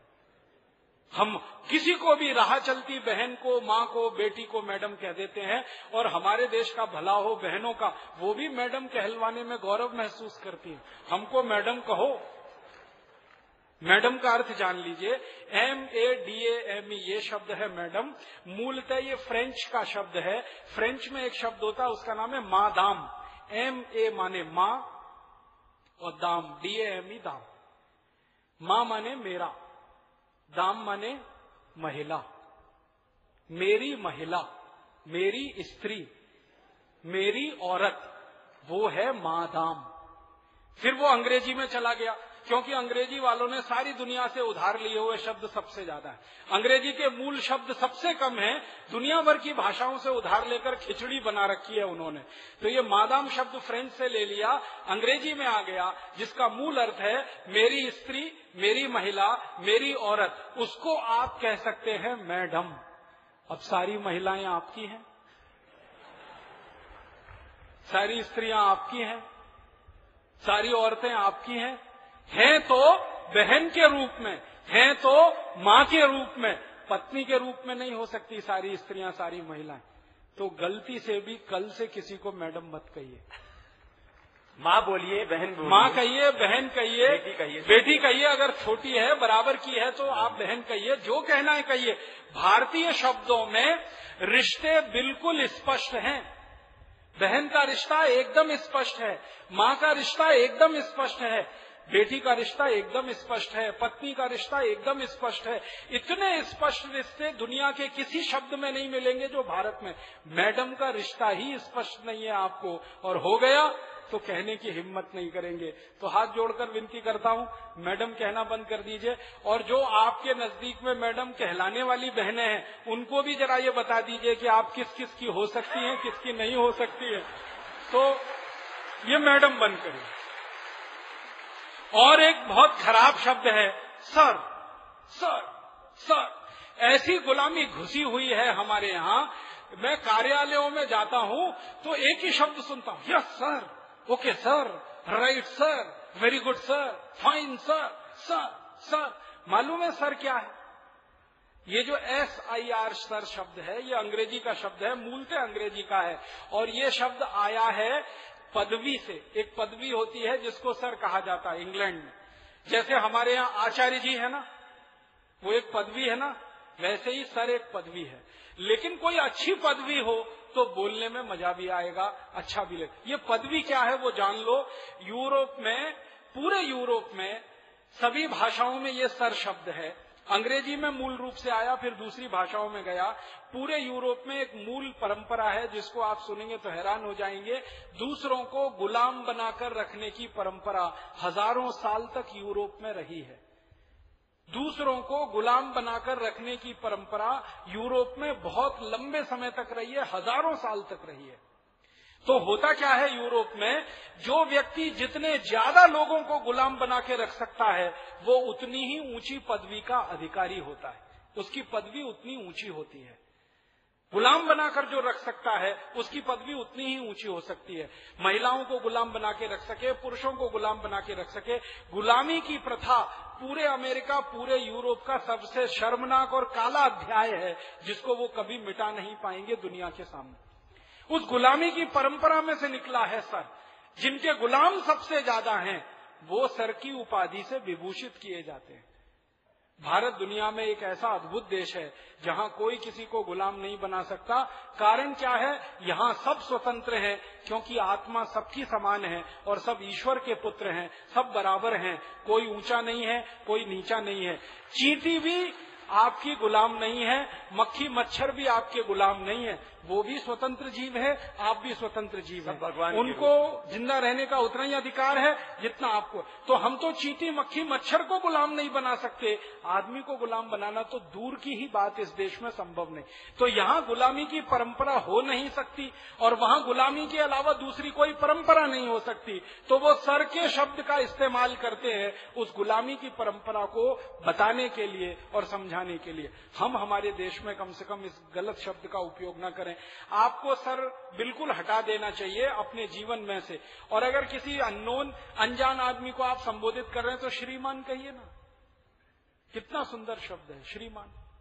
श्रीमन कहिए, श्रीमान कहिए, महाशय कहिए, महोदय कहिए, कोई भी शब्द ले लीजिए, हिंदी का, संस्कृत का, शब्दों की कोई कमी नहीं। और अपने शब्दों में दम कितना है। थोड़ी देर पहले मैं मैडम बता रहा था ना, और भारत का एक शब्द है श्रीमती। श्री माने लक्ष्मी। मति माने बुद्धि, लक्ष्मी और बुद्धि, लक्ष्मी और सरस्वती, जहाँ एक साथ निवास करे वो श्रीमती, वो मैडम नहीं है। मैडम अलग है, श्रीमती अलग है। हम कई बार भाषांतर कर देते हैं ना, मैडम का श्रीमती कर दिया, सर का श्रीमान कर दिया, ये बड़ा खतरनाक खेल है। और एक शब्द कभी भी अपनी ज़िंदगी में अंग्रेज़ी का मत लाइएगा, मिस्टर। मिस्टर ये मिस्टर ये मिस्टर ये मिस्टर ये अक्सर बोलते रहते ना, मिस्टर का इतिहास अगर जान लेंगे तो फिर कभी भी बोल नहीं पाएँगे। मिस्टर कौन होता है और मिसिस कौन होता है? हमारे यहाँ मिसिस श्रीमती नहीं है। इंग्लैंड, यूरोप में मिसिस और मिस्टर जो शब्द हैं, वो क्या है? इंग्लैंड की एक पुरानी परंपरा है, वो ये है, एक से ज़्यादा स्त्रियों को अपने साथ रखना। एक से ज़्यादा पुरुषों को अपने साथ रखना। कोई महिला है रानी है, वो कई पुरुषों को अपने लिए इस्तेमाल कर सकती है, अपने शरीर की वासना को शांत करने के लिए। और कोई राजा है, वो बहुत सारी स्त्रियों को इस्तेमाल कर सकता है अपने शरीर की वासना को शांत करने के लिए। और राजा के नीचे के जो लोग हैं, वो भी उसी परंपरा में चलते रहते हैं, जो अधिकारी वर्ग के लोग होते हैं। तो वहाँ बहुत सारी महिलाओं से बहुत सारे पुरुषों के रिश्ते होते हैं, बहुत सारे पुरुषों के बहुत सारी महिलाओं से रिश्ते होते हैं। एक खराब शब्द है ना, विवाह के अतिरिक्त संबंध। जिसको एक्स्ट्रा मैरिटल अफेयर्स कहते हैं, वो पूरे यूरोप में सामान्य है। मैं यूरोप के ऐसे बहुत बड़े लोगों को जानता हूँ, जिनकी बीस बीस शादियाँ हुई, पच्चीस पच्चीस शादियाँ हुई। पचास पचास, पैंतीस पैंतीस, चालीस चालीस। सबके तलाक हुए, अंत में कोई उनके साथ नहीं रहा, पत्नी भी अलग मरी, पति भी अलग मरा, ऐसे लोग हैं। और उनके यहाँ बहुत सारी शादियाँ होती हैं और बहुत सारी स्त्रियों को शादियों के बिना भी साथ में रखा जाता है। इस तरह का उनके यहाँ चलन है। वो अपने देश में नहीं रहा और हमारे यहाँ गलती से किसी राजा ने ये कोशिश की तो जनता ने कभी उसको स्वीकार नहीं किया। ये आप जान लीजिए। हमारे यहाँ ऐसे कुछ राजा हुए जिन्होंने ये गलती की, उनको इस देश की जनता ने स्वीकार नहीं किया। हटाया उनको, गद्दी से उतारा, उनके खिलाफ बगावत की और उनके खिलाफ विद्रोह किया। तो हमारे यहाँ ये चलन और परंपरा है नहीं। हम थोड़ी स्वच्छता वाले लोग हैं, ब्रह्मचारी की बात करने वाले लोग हैं। राजा के लिए ब्रह्मचारी होना बहुत बड़ी ज़रूरत माना जाता रहा। यूरोप में ऐसा नहीं है। तो वहाँ क्या होता है कि एक सारी, एक एक ही पुरुष की बहुत सारी स्त्रियाँ हो सकती हैं, एक स्त्री के बहुत सारे पुरुष हो सकते हैं। तो उनको अलग अलग करने के लिए तय किया जाता, मिस्टर एंड मिसिस। कौन सी मिसिस ये वाली, कौन से मिस्टर ये वाले, कौन से मिस्टर वो वाले, कौन से? तो अब मैं मूल अर्थ बता रहा हूँ। मिस्टर का अर्थ होता है पति को छोड़कर कोई भी पुरुष। वो मिस्टर है। और मिसिस माने धर्म पत्नी को छोड़कर कोई भी स्त्री। आप सोचिए, आपके लिए यह संभव है? पति को छोड़कर कोई भी पुरुष मिस्टर हो सकता है। और पत्नी को छोड़कर कोई भी स्त्री मिसेज हो सकती है। तो आप अपनी ज़िंदगी में मेहरबानी करके ये मिस्टर मिसेस शब्दों का इस्तेमाल बंद करिए। कभी लिखिए मत किसी को बोलिए मत किसी को। परिचय और करवाते हैं ना राजीव भाई कि ये हमारे मिस्टर है ये हमारी मिसेज बहुत खराब है। हम धर्म पति हैं या धर्म पत्नियाँ हैं? मिस्टर मिसेज नहीं है यहाँ कोई। क्योंकि हमने अग्नि के साक्षी में सात फेरे लिए हैं पूरे समाज के गवाह बनाकर। हम ऐसे ही पति पत्नी नहीं होते हैं इस देश में। यहाँ बड़ी, बहुत पुरानी परंपरा है पति पत्नी होने की। यूरोप में तो ऐसे ही हो जाते हैं। बेड पार्टनर हैं तो आप हो सकते हैं। भले आप कहीं जाएँ या ना जाएँ। और बिना पति पत्नी हुए भी सालों साल साथ रह सकते हैं, क्योंकि उनके यहाँ एक परंपरा है लिव इन रिलेशनशिप आप पति नहीं है, पत्नी नहीं है, साथ में रह रहे हैं। बच्चे पैदा हो गए तो किसी अनाथ आश्रम को दे दिए। वहाँ पर वो बड़े होंगे, वहीं पर पलेंगे। फिर उनके साथ समस्या आती है कि नाम किसका दिया जाए, क्योंकि उनके बाप का पता नहीं, क्योंकि उनकी माँ का पता नहीं। तो चर्च फिर उनका नाम तय करता है और उनको चर्च का नाम दिया जाता है। तो उनके यहाँ की ये पुरानी परंपराएँ हैं। अब वो खराब है अच्छी हैं, वो वो जाने। हम उस पर टिप्पणी नहीं करते। हम ये नहीं कह सकते कि वो बहुत खराब है, हम ये भी नहीं कहते, बहुत अच्छी है। हम तुलनात्मक रूप से कह सकते हैं कि अपने देश की परंपरा से वो भिन्न है। तो भिन्न परंपराओं में भिन्न शब्द होते हैं। भिन्न व्यवस्थाओं में भिन्न शब्द होते हैं। हमारी व्यवस्था और हमारी परंपरा मिस्टर और मिसेज वाली नहीं है। तो अपनी धर्म पत्नी के लिए गलती से भी ये मिसेज शब्द इस्तेमाल न करें और आपकी धर्म पत्नी को समझा के रखें कि आपके लिए कभी मिस्टर शब्द इस्तेमाल न करें। क्योंकि अक्सर स्वामी जी जो कह रहे हैं, वो मैंने भी महसूस किया है। कोई भी परिचय करा देता है तो ये कह देता ये मेरे मिस्टर है और ये मेरी मिसेज है। और बहुत खराब एक अंग्रेज़ी का शब्द हम लोगों ने इस्तेमाल करना शुरू किया है। ये मेरी बेटर हाफ़ है। वो और भी तकलीफ़ देने वाला शब्द। बेटर हाफ़ वहाँ हो सकती है, यहाँ नहीं होती है कोई भी। ये तो आपकी पूरे जीवन की संगनी है। हाफ़ और फुल का कोई चक्कर ही नहीं है। और इस जन्म में नहीं है, सात जन्म तक है। तो यहाँ हाफ़ और फुल का चक्कर ही नहीं है। इसलिए ये अननेसेसरी बिना किसी कारण के अपनी इंप्रेशन को बढ़ाने के लिए दूसरे पे दबदबा साबित करने के लिए अंग्रेज़ी शब्दों का उपयोग अपने जीवन में आप तो कम से कम करिए। तो ये मेरी आपसे प्रार्थना है। तो भाषा की गुलामी से अंकल अंकल अंटी भी हाँ। भाषा की गुलामी से थोड़ा बाहर निकलिए। एक और बहुत खराब शब्द है अंकल और दूसरा है आंटी। अब यूरोप में कोई रिश्ता नहीं है। चाचा नहीं है मामा नहीं है मौसा नहीं है फूफा नहीं है मौसा का मौसा नहीं मामा का मामा नहीं फूफा का फूफा नहीं। वहाँ तो सब अंकल है। क्यों नहीं है? क्योंकि परिवार नहीं है। परिवार होते हैं तो रिश्ते होते हैं, परिवार है ही नहीं। आपको सुनकर हैरानी होगी 1950 तक यूरोप में परिवार नाम की संस्था नहीं होती थी। मुश्किल से दो तीन प्रतिशत लोगों के परिवार हुआ करते थे 1950 तक। अभी थोड़े दिन से उनके यहाँ ये थोड़ी परंपरा आई है, वो भी भारत और पूर्वी देशों से उन्होंने सीखी है। तो जहाँ परिवार नहीं होगा, वहाँ पारिवारिक रिश्ते नहीं है। तो सारे रिश्तों को वो एक जगह इकट्ठा करके उन्होंने अंकल कह दिया, उन्होंने आंटी कह दिया। तो आपके जीवन से ये अंकल, आंटी, फिर ये मिस्टर मिसेज मैडम, सर, ये फालतू के जो अंग्रेज़ी शब्द हम लोग बेकार में इस्तेमाल कर रहे हैं, इनको निकालिए। भाषा की गुलामी से आप बाहर निकलिए तो दूसरों को निकालने में सुविधा होगी। और ऐसे ही एक दूसरा विषय है, भूषा। अंग्रेज़ों की भूषा हम हमारे जीवन में क्यों अपनाएँ? आप तो नौजवान हैं इस बात पर जरा ध्यान दीजिए कि अंग्रेज़ कोट पहनेंगे सूट पहनेंगे पेंट पहनेंगे टाई पहनेंगे। पेंट वो क्यों पहनते हैं? पेंट का आपको मालूम है जो परिभाषा है पाओ में नीचे से छोटी होगी और पूरी जगह चुस्त रहेगी। अब ये पेंट इंग्लैंड में पहनने की परंपरा चौदहवीं पंद्रहवीं शताब्दी से आई और वो चौदहवीं पंद्रहवीं शताब्दी के पहले बड़े दुखों में रहते थे क्योंकि पेंट ईजाद नहीं हुई थी तो वो चर्म खाल लपेट के रह, रहा करते थे। फिर पेंट आई। क्यों आई? ठंड बहुत पड़ती है। साल में छह महीने, आठ महीने सूरज नहीं निकलता। बर्फीली हवाएँ चलती हैं। तो बर्फीली हवाएँ पैर के अंदर से घुस जाए तो सारा ठंडा हो जाता है। बर्फीली हवाएँ गले के अंदर चली जाए तो गले को तकलीफ़ हो जाती है। तो उन्होंने पोशाक ऐसी बनाई कि गला पूरी तरह से बंद रहे और बंद गले में भी हवा ना घुसे तो इस पर से टाई लगा के टाइट करके रखें उसको। और इतना टाइट करके रखें कि गर्दन भी ना घूमे।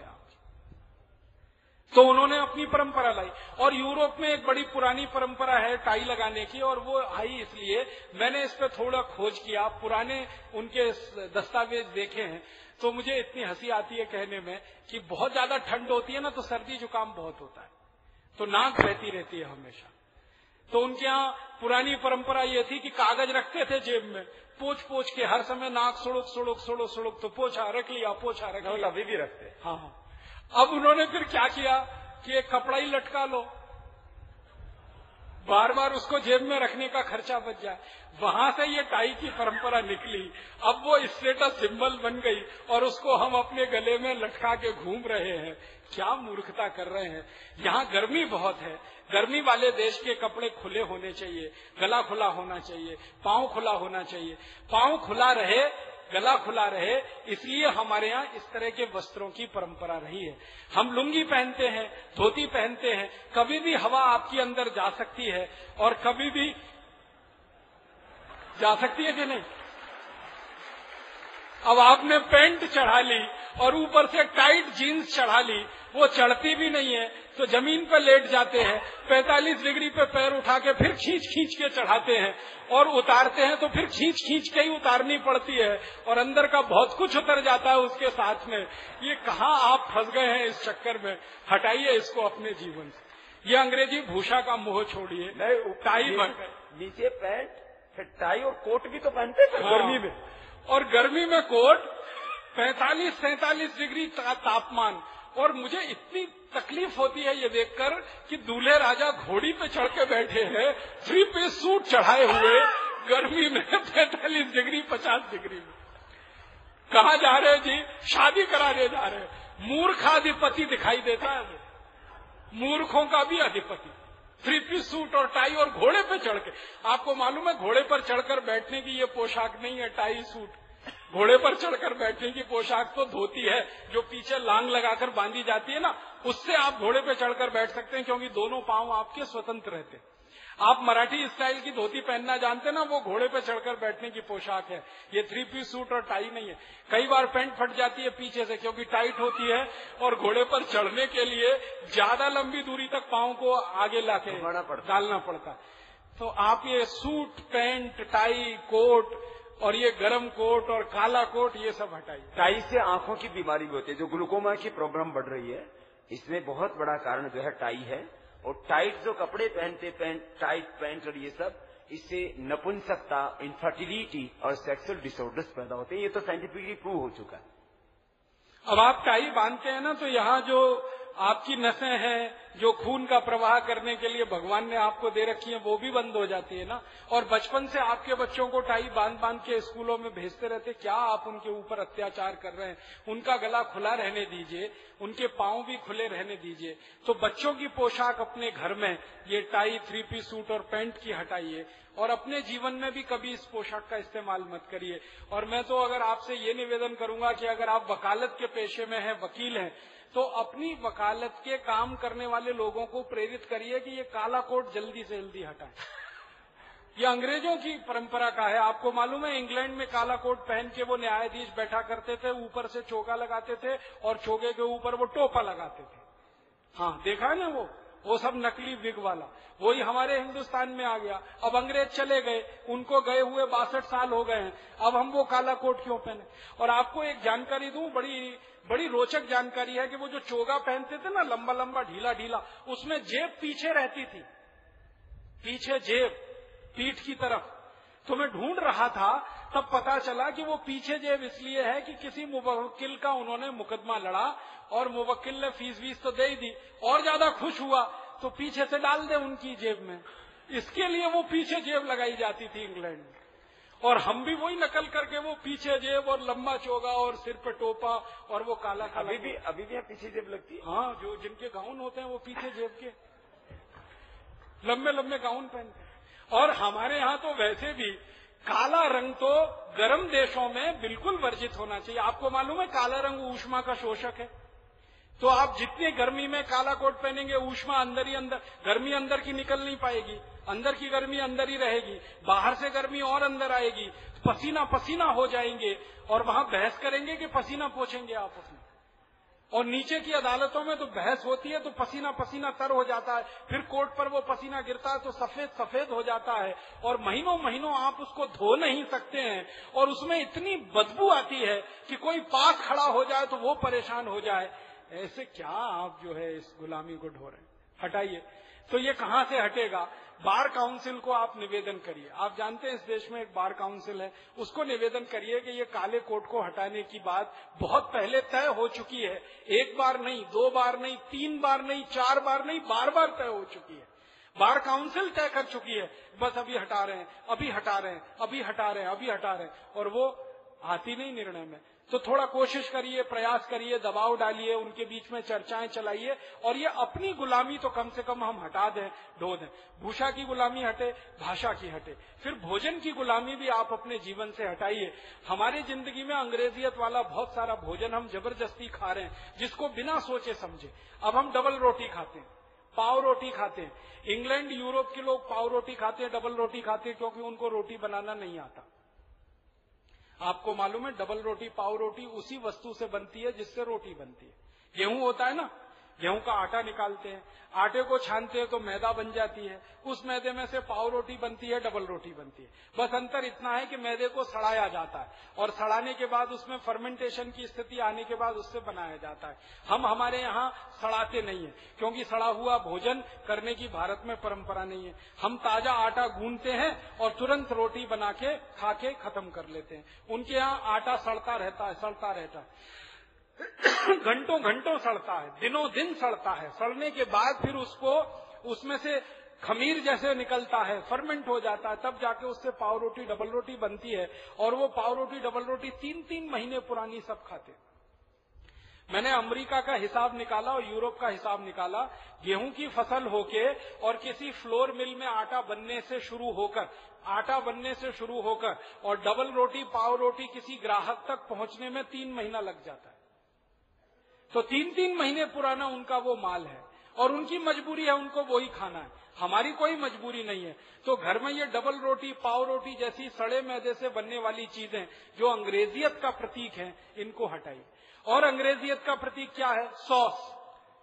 टमाटर की चटनी ताज़ा बना के खाइए ना, सॉस खाने की क्या ज़रूरत है? उनके यहाँ ताज़ा टमाटर मिलता नहीं तो टमाटर की चटनी नहीं बन सकती। हमारे यहाँ तो ताज़ा टमाटर हर दिन मिलता है, हर दिन में दो बार मिलता है। सुबह ताज़ा ले लो, शाम ताज़ा ले लो। तो हम घर में ताज़ा टमाटर की चटनी बनाकर खाएँ। ये सॉस वगैरह की स्थिति में आप अपने घर को ना ले जाए। तो डबल रोटी है, पाव रोटी है, सॉस है, और बेकरी के आइटम है। बेकरी के आइटम में एक बहुत बड़ी हमारे यहाँ बीमारी चल गई है, केक। हाँ मिठाई के रूप में हम केक को खाने लगे अब इंग्लैंड और यूरोप में कोई मिठाई बनाने की परंपरा नहीं है, इसलिए वो बेचारे केक खाते हैं और केक उनके पास एक और एक ही मिठाई है। मजबूरी में खाते हैं। हमारे यहाँ तो दूध की मिठाई है, खोवे की मिठाई है, और दूध की पचासियों किस्म की मिठाइयाँ खोवे की पचासियों किस्म की, बेसन की पचासियों किस्म की, यहाँ तो मिठाइयों की कोई कमी नहीं है तो ताज़ा मिठाई बनवा के लाइए, केक वगैरह मत लाइए। और बच्चों का जन्मदिन मनाते हैं तो अंग्रेज़ी परंपरा से मत मनाइए। कहीं से केक ले आए फिर मोमबत्ती ले आए केक के चारों तरफ़ मोमबत्ती लगाई फिर उसको दिया सलाई से जलाया फिर फूक मार के बुझाया। अगर बुझाना ही था तो जलाया क्यों? न इसलिए जलाया नहीं जल्दी मर जाए। हे भगवान हमारे बच्चे की जीवन ज्योत जल्दी बुझ जाए। इसके जीवन में उजाला नहीं अंधेरा आए। हम तो बोलते हैं असतो माँ सदगमय तमसो माँ। अंधकार से भोगो हमें भगवान हमको प्रकाश की ओर ले चलो। और ये जन्मदिन मना के बोलते हैं कि हे भगवान हमें प्रकाश से अंधेरे में धकेल दो। जीवन ज्योत से जल रही है बुझ जाए उल्टे उल्टे काम करते हैं। और वो बारह बजे मनाते हो बारह बजे वाला तो बारह बजे का ये जो आप कर रहे हैं बच्चों का जन्मदिन मनाने के लिए केक लाना फिर मोमबत्ती आज से ही बंद कर दीजिए। मन में संकल्प लीजिए कि हमारे घर के बच्चों के भाई बहनों के जन्मदिन तो हम नहीं मनाएँगे। अरे ये बारह बजे वाला भी खतरनाक है। ये बारह बजे पता है कैसे मनाते हैं? जब हिंदुस्तान में जब हिंदुस्तान में सुबह के साढ़े पाँच बजे होते हैं तब यूरोप में इंग्लैंड में खास करके कितने बजे होते हैं? बारह बजते बारह बजते हैं। ये वहाँ का समय है। तब हिंदुस्तान वालों ने जब कहा सुबह हो गई तब तो उन्होंने अंग्रेज़ों ने समझा सुबह हो गई क्योंकि वहाँ आठ नौ महीने तो सूरज उगता ही नहीं। तो वो हमसे एक चीज़ उनको पता लगी कि सुबह कब होती है। तो उन्होंने सोचा कि जब भारत वाले बोले तभी सुबह होती है। तो उन्होंने हमारी सुबह रात को 12 बजे, मान के 12 बजे काम करने शुरू कर दिए और हिंदुस्तानियों ने कहा, वो 12 बजे मनाते, अपने को भी 12 बजे ही मनाना ये ये ये ये उल्टा काम शुरू हो चुका है। जन्मदिन मनाए, शादी की वर्षगांठ बनाई 12 बजे। मैंने कहा, क्यों? पुलिस सुबह होती है। मैंने कहा, सुबह नहीं होती तो रात होती है। तो मैंने ये ये बहुत उल्टा काम प्रचलन। माने हमारे यहाँ साढ़े पाँच बजे हम दिन का सुबह मनाए, उस समय अपना जन्मदिन और हवन करके शुरू करें अपनी सारी चीज़ें तो वो तो बात समझ में आती है। हमारे यहाँ बजे साढ़े पाँच, वहाँ बजे बारह, उन्होंने बारह बजे मनाना शुरू कर दिया, हमने बारह बजे जन्मदिन मनाना शुरू कर दिया। ये बड़े घरों में रोज हो रहा है खड़ा। और एक बड़ी बीमारी आ गई है अपने समाज में, रात को बारह बजे शादियाँ कर रहे हैं। शादी जैसा पवित्र काम शादी जैसा उत्साह देने वाला काम, शादी जैसा परिवार को बढ़ाने वाला काम, समाज में आपकी स्थापना कराने वाला काम, सब कुछ आप में देने की व्यवस्था करने वाला काम सबसे अच्छे समय पर होना चाहिए। रात को नौ दस बजे बारात बैंड बाजे लेके घोड़ घोड़ घोड़ घोड़ वो चलते हैं और रात को बारह बजे उनकी शादियाँ होती और कैसे कैसे मूर्ख लोग हैं, ब्रास बैंड लेके चलते हैं। आप जानते हैं शादियों में आगे वो बैंड पार्टी चलती है ना? क्या कहते हैं उसको? ब्रास बैंड ही कहते हैं ना B R A double S brass और बी ये ब्रास बैंड पता है क्या होता है? इंग्लैंड की फौज जब किसी पर हमला करने के लिए जाती थी तो उसके साथ आगे ब्रास बैंड चलता था। अंग्रेज़ों की फौज जब किसी दुश्मन पे हमला करने जाएगी तो ब्रास बैंड आगे चलेगा। पता क्यों चलेगा? वो कहते हैं कि इससे सिपाही जागरूक अवस्था में रहे, इतना तेज पीटते रहो तो कानों में उनके शोर शोर शोर शोर, वो सो न जाए, आलस्य में ना आ जाए, तंद्रा में ना आ जाए, कभी भी ढीले ना पड़ जाए, कहीं पे खड़े ना रह जाए, इसके लिए उनके पाओ में कदम ताल के साथ ब्रासमेंट चलाने की परंपरा है। और हम मूर्खों के मूर्ख। शादियाँ करने के लिए ब्रास बैंड को आगे लेके ढम ढम ढम ढम कान फोड़ फोड़ के अपना सत्यानाश, पड़ोसियों का सत्यानाश। नहीं, लड़की वाले पे चढ़ाई कर रहे हैं ना। उसका सब कुछ लूट के लाएँगे। दहेज में, बोरिए, बिस्तर। अच्छा इतने इतने ज़्यादा हम लोग भिखारी हैं, अपने घर में बिस्तर भी नहीं होते। लड़की वाले के घर से बिस्तर लाएँगे, लड़की वाले के घर से ही डबल बेड लेके आएँगे। लड़के वाले के घर से ही कपड़े लेके आएँगे उसके घर से खाने पीने का बर्तन लेके आएँगे। इतने भिखमंगे हैं हम लोग। वो वो ठीक बजाते ब्रश में। वो उसका घर लूट के लेके आते हैं। तो मेरी, मेरी आपको हाथ जोड़कर विनती है कि जो शादियाँ करने वाले यहाँ कार्यकर्ता बैठे हैं जिनको नहीं करनी है वो तो बहुत अच्छे हैं उनके लिए जिंदाबाद। जिनको करनी है उनके बैंड नहीं बजे तो आप बैंड मत बजवाना अपनी शादी में। और जिन्होंने कर लिया गलती हो गई वो प्रायश्चित कर लेना। और प्रायश्चित का एक ही तरीका है अपने लड़कों जब किसी दूसरे की शादियों में आप जाएँ बारात में शामिल हो तो कम से कम कहना भैया ये ब्रास बैंड नहीं बजाया जाता।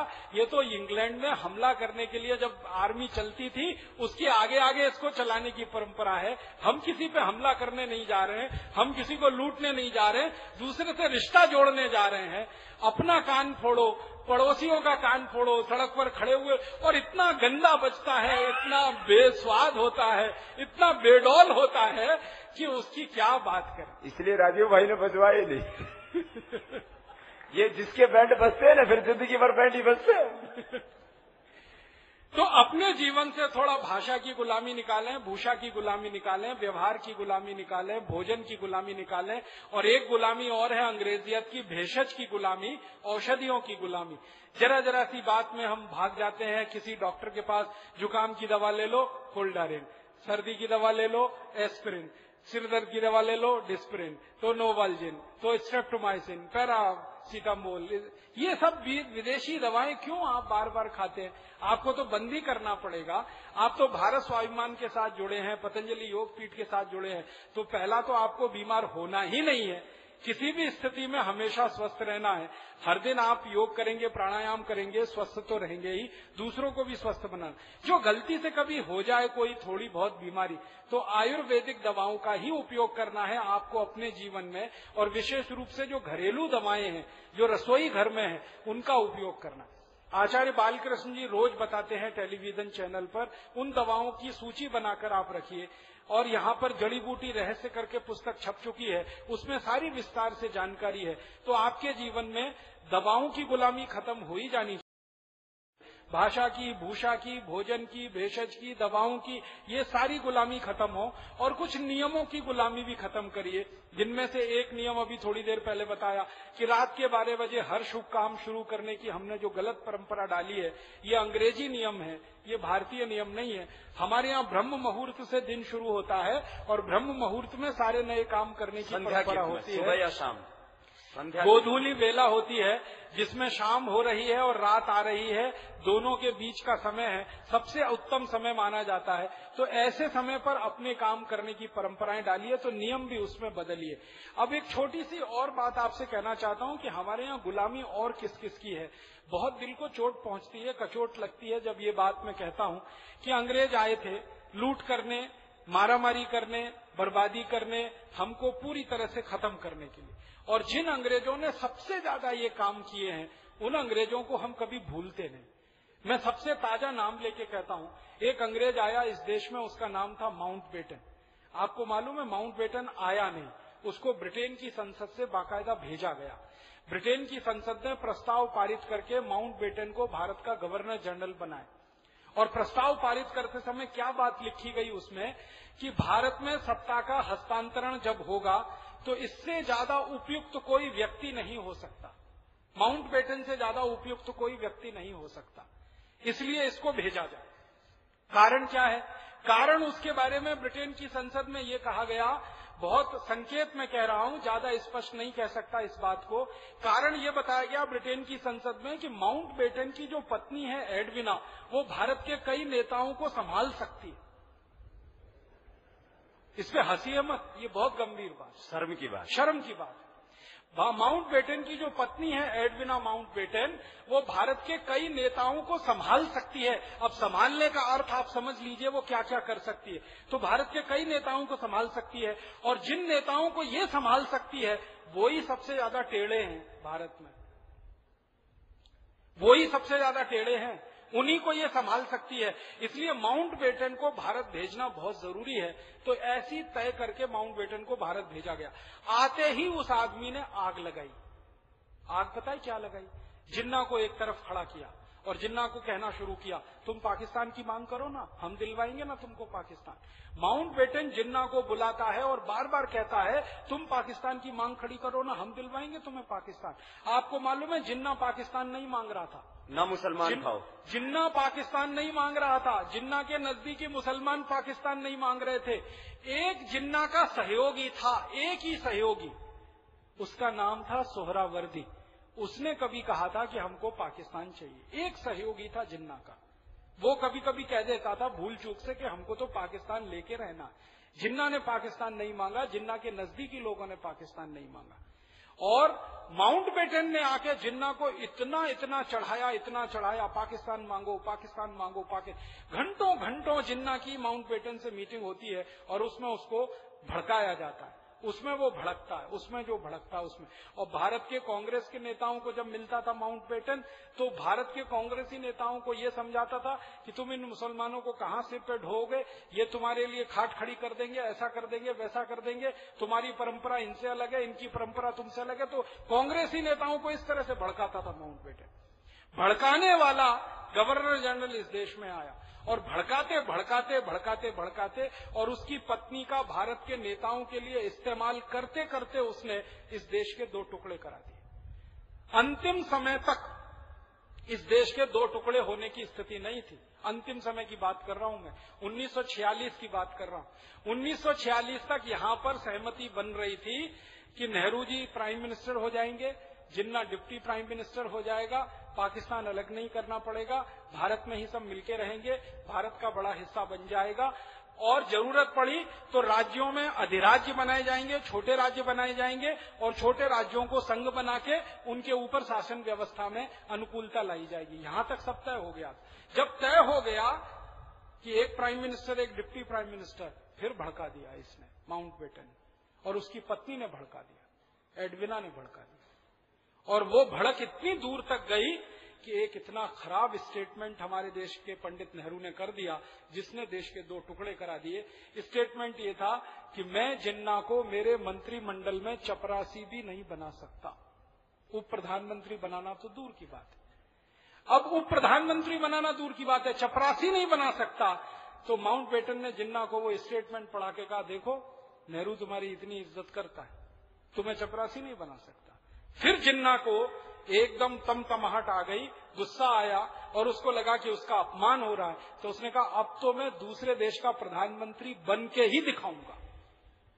और उस जिद में अंग्रेज़ों का आग में घी डालना, भारत के नेताओं को भड़काना और फिर इस तरह का स्टेटमेंट आ जाना, उसने इस देश के दो टुकड़े करा दिए। और दो टुकड़े होने के लिए कानून बनवा दिया। और मुझे दुख है उस कानून का नाम रखा Indian independence act Indian independence act कोई कानून नहीं है, एक देश के दो टुकड़े करने वाला कानून है। पाकिस्तान अलग बनेगा, भारत अलग बनेगा, दोनों मिलकर कॉमनवेल्थ में एक मेंबर कंट्री की तरह से एंट्री करेंगे, ये इंडियन इंडिपेंडेंस एक्ट में। तो जिस आदमी ने ये सारा खेल कराया माउंट बेटन ने, उस माउंट बेटन के बारे में आज़ादी मिलने के बाद क्या होना चाहिए था? पूरे देश के बंटवारे का जिम्मेदार एक अंग्रेज़ अधिकारी माउंट बेटेन, उसकी धर्मपत्नी और पूरी अंग्रेज़ व्यवस्था, उनकी ब्रिटेन की संसद, जिसने हमारे अखंड देश को खंड खंड तोड़ा, बांट दिया, उस माउंट बेटेन के पत्र, उसके फोटोग्राफ, उसकी स्मरण की हुई चीज़ें, अगर हिंदुस्तान में सजाकर रखी जाए तो आपका खून नहीं खोलेगा आपको गुस्सा नहीं आना चाहिए। हमारे खंड, अखंड देश को बांट दिया। और बांटा ही नहीं, कत्ले आम मचवा दिया इस देश में आपको मालूम है, दुनिया के किसी भी देश में डेढ़ वर्षों में इतना बड़ा कत्लेआम नहीं हुआ जो भारत में हुआ। 1946 अगस्त से शुरू होकर 1947 दिसंबर तक चला। लाखों लाखों लोग कत्ल किए गए इस देश में। यहाँ हिंदुस्तान में कत्ल किए गए, उधर पाकिस्तान में कत्ल किए गए। और कतलेआम मचा वो एक तरफ़ है लाखों लोगों का। लाखों लोग शरणार्थी हो गए ज़िंदगी भर के लिए। लाखों लोगों को पाकिस्तान छोड़कर भारत में आना पड़ा और भारत के बहुत सारे लोगों को छोड़कर पाकिस्तान में जाना पड़ा। आपको मालूम है, वो शरणार्थी आज तक इस देश में अलग अलग शहरों में अलग अलग कॉलोनियाँ बसाकर रह रहे जिनका घर हमेशा के लिए छूट गया, संपत्तियाँ हमेशा के लिए छूट गई, रिश्ते हमेशा के लिए बट गए, उनके परिवार हमेशा के लिए बट गए, लाखों लोगों ने कत्लेआम सहा है। माँ, बहन, बेटियों के साथ जो बलात्कार हुए हैं, वो पूरी दुनिया में किसी देश में उदाहरण नहीं मिलता, जो उन दिनों में हुए। एक दूसरे की गर्दनें काटी हैं, एक दूसरे के सिर काटे हैं, इतनी हैवानियत भरी वो समय की तारीख है। और जिस व्यक्ति के कारण ये सारा का सारा हुआ, मुझे बहुत दुख है और अफसोस है कि वो माउंट बेटन के चित्र आज भी हिंदुस्तान में जगह जगह लगे हुए हमारे देश में इस पे ताली बजाने की बात है, उसके चित्र लगे हुए हमारे देश में जगह जगह उसके चित्र लगे हुए भारत देश की संवैधानिक शीर्ष संस्थाएँ, उनमें माउंट बेटन के चित्र लगे हुए हमारे देश के आर्काइव्स में माउंट बेटन के चित्र लगे हुए हमारे देश के म्यूजियम्स में जगह जगह वो चीज़ें रखी हुई हैं। खून खौलाती हैं वो सब चीज़ें। हटा देना चाहिए था, उनको मिटा देना चाहिए था। माउंट बेटन की सारी स्मृति को दिल दिमाग से और इस देश की तारीख में से मिट जाना चाहिए था पंद्रह अगस्त उन्नीस सैतालीस के बाद। हमने नहीं मिटाया। वो आज तक जीवित है और हमारी छाती पर मूंग दलते जैसा हमें महसूस कराती है। ये गुलामी की निशानी हमें बहुत जल्दी हटानी पड़ेगी। एडविना की बहुत सारी निशानियाँ दिल्ली में हैं। इन सारी निशानियों को हटा के हम बहुत विनम्रता पूर्वक अंग्रेज़ों को कहेंगे कि एडविना से संबंधित जो कुछ यहाँ पड़ा हुआ है, माउंट पेटन से संबंधित जो कुछ पड़ा हुआ है, आप इसको या तो मंगा लीजिए, हम उनको समय दे सकते हैं, और नहीं तो जला के फेंक दीजिए। वो याद करने लायक नहीं है, वो स्मरण में रखने लायक नहीं है, वो स्मृति में दर्ज करने लायक नहीं तो ये कहे ना कि जिन्ना ने पाकिस्तान बनाया जिन्ना मुसलमान था ही नहीं। तो आप कहेंगे क्या था? शराब पीता था वो। मांस खाता था। मांस गाय और मांस जो है सुअर का मांस खाता था। और स्वामी जी और सबसे खराब काम करता था ब्याज पर पैसे देने का। हराम माना जाता जो हराम है इस्लाम में। पूरा खानदान जिन्ना का ब्याज पर पैसे चलाकर अपनी जीवन चलाने वाला खानदान था। ब्याज पर पैसे चलाना, शराब पीना, मांस खाना और वो मांस खाना जो इस्लाम में वर्जित है, वो सब। और नमाज़ पढ़ना नहीं कभी। हम तो मानते हैं ना, पक्का नमाजी है, तभी तो मुसलमान होगा। पाँच वक्त की जो नमाज़ नहीं पढ़े, वो मुसलमान कैसा? वो अपने अल्लाह को याद ना करे, वो मुसलमान कैसा? और आपको एक और बात बताता हूँ, हिंदुस्तान के मुसलमानों का नेता नहीं रहा कभी भी जिन्ना। इस देश के मुसलमानों ने कभी भी अपना नेता नहीं माना जिन्ना को। पाकिस्तानियों ने भी नहीं माना। हाँ? और कभी भी पाकिस्तान जिन्होंने नहीं मांगा उनको ज़बरदस्ती दे दिया। ये जो सिंध का इलाका है ना ये जो पंजाब का इलाका है सिंध पंजाब पूरा प्रांत और ये बलूचिस्तान पूरा जिसको फ्रंटियर प्रोविंस कहते हैं इन्होंने कभी भी सपने में भी पाकिस्तान नहीं मांगा। एक खतरनाक अंग्रेज़ ने ज़बरदस्ती उनको पाकिस्तान दे दिया। उस अंग्रेज़ का नाम था रेड क्लिफ। इसी का सहयोगी था माउंट बेटन का। रेड क्लिफ को भेजा गया। ब्रिटिश पार्लियामेंट से ये कह के, आप जाओ। और आपकी मर्ज़ी से भारत और पाकिस्तान के बीच में सीमा रेखा खींच दो। आपकी मर्ज़ी से, सुनिए शब्द को ध्यान से। ब्रिटिश संसद में प्रस्ताव हुआ, रेड क्लिफ को कहा गया कि आप जाओ। आपकी मर्ज़ी से भारत पाकिस्तान के बीच में लाइन खींच दो। आ गया। और उसने भारत के नेताओं को दो चार पाँच को संपर्क किया। भाई, मुझे ये काम मिला है, मुझे रेखा खींचनी है, बंटवारा करना है, ये भारत की सीमा, ये पाकिस्तान की सीमा। तो लोगों ने विरोध किया कि भाई, तुम ऐसे कैसे लाइन खींच सकते हो? तुम होते कौन हो ये तय करने वाले कि ये भारत की सीमा, ये पाकिस्तान की सीमा? उसने कहा, मेरे, मेरी अथॉरिटी है, ब्रिटिश पार्लियामेंट ने मुझे कहा तो भारत के लोगों ने कहा कि ब्रिटिश पार्लियामेंट की हम नहीं मानते। और हम तो अब आज़ाद हो रहे हैं। आज़ाद होने के बाद हम तय कर लेंगे कि कौन सा इलाका भारत का, कौन सा पाकिस्तान का। तुम जाओ, तुम्हारी हमें ज़रूरत नहीं है। तो माउंट बेटन की शह पाकर उसकी मदद लेकर रेड क्लिफ ने अपनी मर्ज़ी से मनमाने तरीके से एक लाइन खींच दी। वही हमारे देश की सीमा रेखा हो गई और दुर्भाग्य से उसको रेड क्लिफ लाइन ही कहते। नाम भी वही पड़ गया। भारत और पाकिस्तान की जो सीमा रेखा है ना उसका नाम है रेड क्लिफ लाइन और दस्तावेजों में रेड क्लिफ लाइन ही दर्ज है, भारत पाकिस्तान सीमा रेखा। वो रेड क्लिफ से हमारा कोई संबंध नहीं हो सकता। उससे हमारे कोई रिश्ते नहीं बन सकते। वो तो हमारे लिए खतरनाक शैतान के जैसा आदमी था, जिसने हमारे और पाकिस्तान के बीच में मनमानी से रेखा खींच दी। उसका नाम हिंदुस्तान में जगह जगह लिखा हुआ है। स्मरण पत्रों पर पत्र के अलावा फ़ोटो के रूप में बहुत सारी गैलरीज हैं इस देश में, जहाँ जहाँ मैं गया हूँ, म्यूज़ियम की गैलरीज है, जहाँ रेडक्लिफ का फ़ोटो है, माउंट बेटन का फ़ोटो है, एडविना का फ़ोटो है, ये सब आग लगाते हैं दिल में, क्योंकि यही हमारे देश के बंटवारे के लिए जिम्मेदार हैं, और यही हमारी सीमा रेखा तय। और जगह जगह ऐसी सीमा रेखा तय कर दी इस रेड क्लिफ ने कि झगड़े हमेशा होते ही रहे और झगड़े कभी खत्म ना ऐसे ही एक दो और बातें कहना चाहता हूँ इस गुलामी की। हमारे देश में बहुत बुरी। हमारे हिंदुस्तान में चौदह में एक यूरोपियन व्यक्ति आया जिसका नाम था वास्को डिगामा और वास्को डिगामा ने आके भरपूर लूट की है इस देश में। दस्तावेज़ इसके उपलब्ध हैं कि वास्को डिगामा आया पहली बार में चौदह जहाज़ भर के सोने, चांदी, हीरे जवारत मोती, पन्ने, माणिक सब भर के ले गया इस देश में। पहली बार आया। केरल में आया कालीकट में। 20 मई चौदह बानवे को। तो वहाँ उतरा समुद्र तट पर। तो समुद्र तट पर उतरा और वहाँ से उसने लूटपाट शुरू की। वो लूटपाट बढ़ते बढ़ते साढ़े चार सौ साल की गुलामी में बदल गई।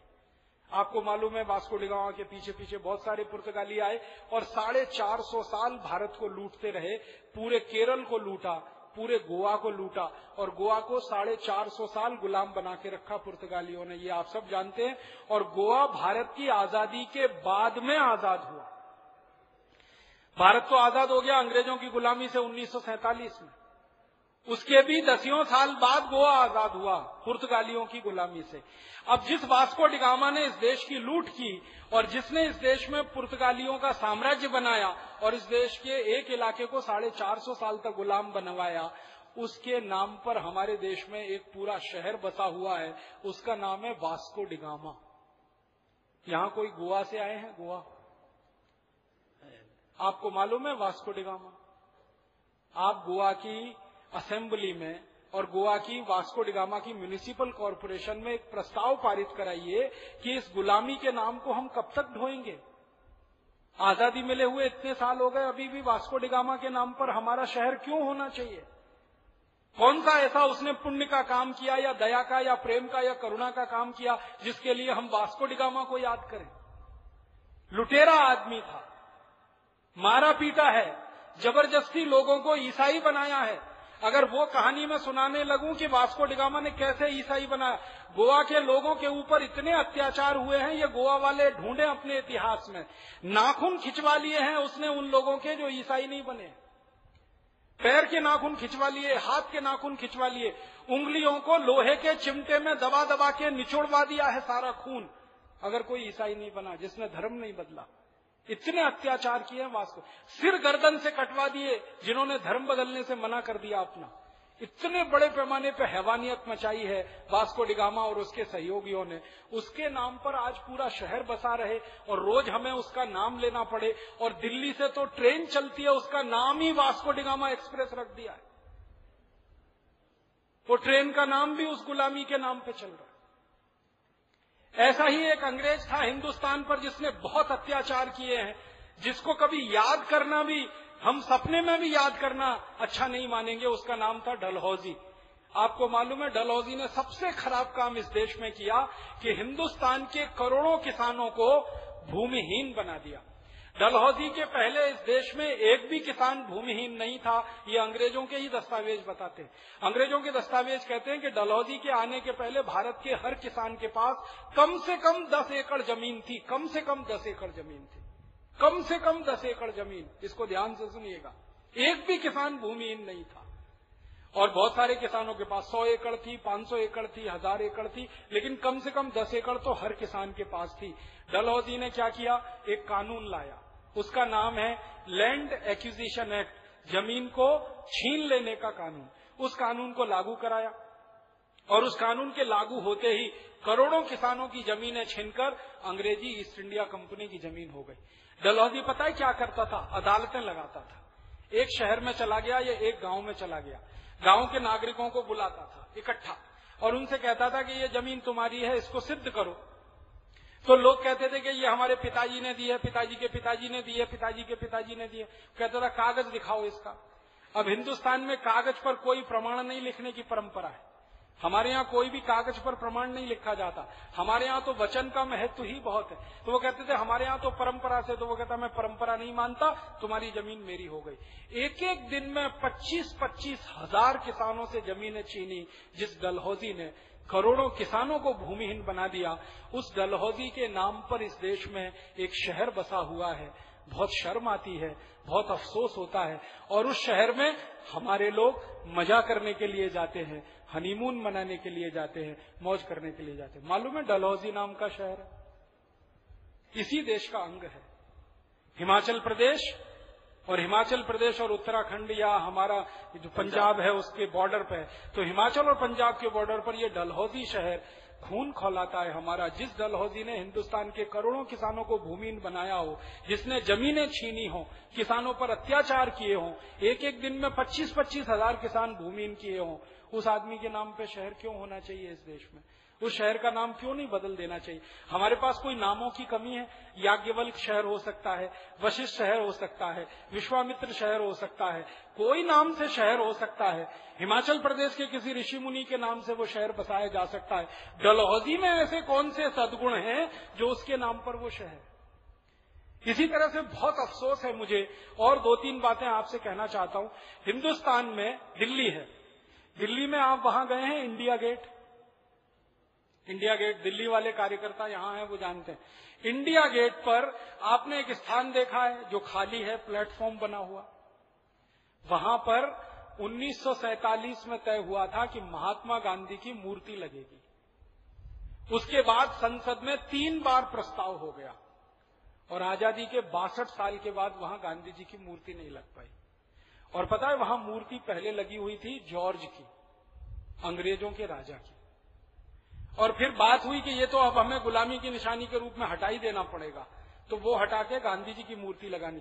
तो गांधी जी की मूर्ति बनी हुई, रखी हुई है, उस स्थान पर लगाई नहीं जा सकी, क्योंकि अंग्रेज़ सरकार को मंजूर नहीं है।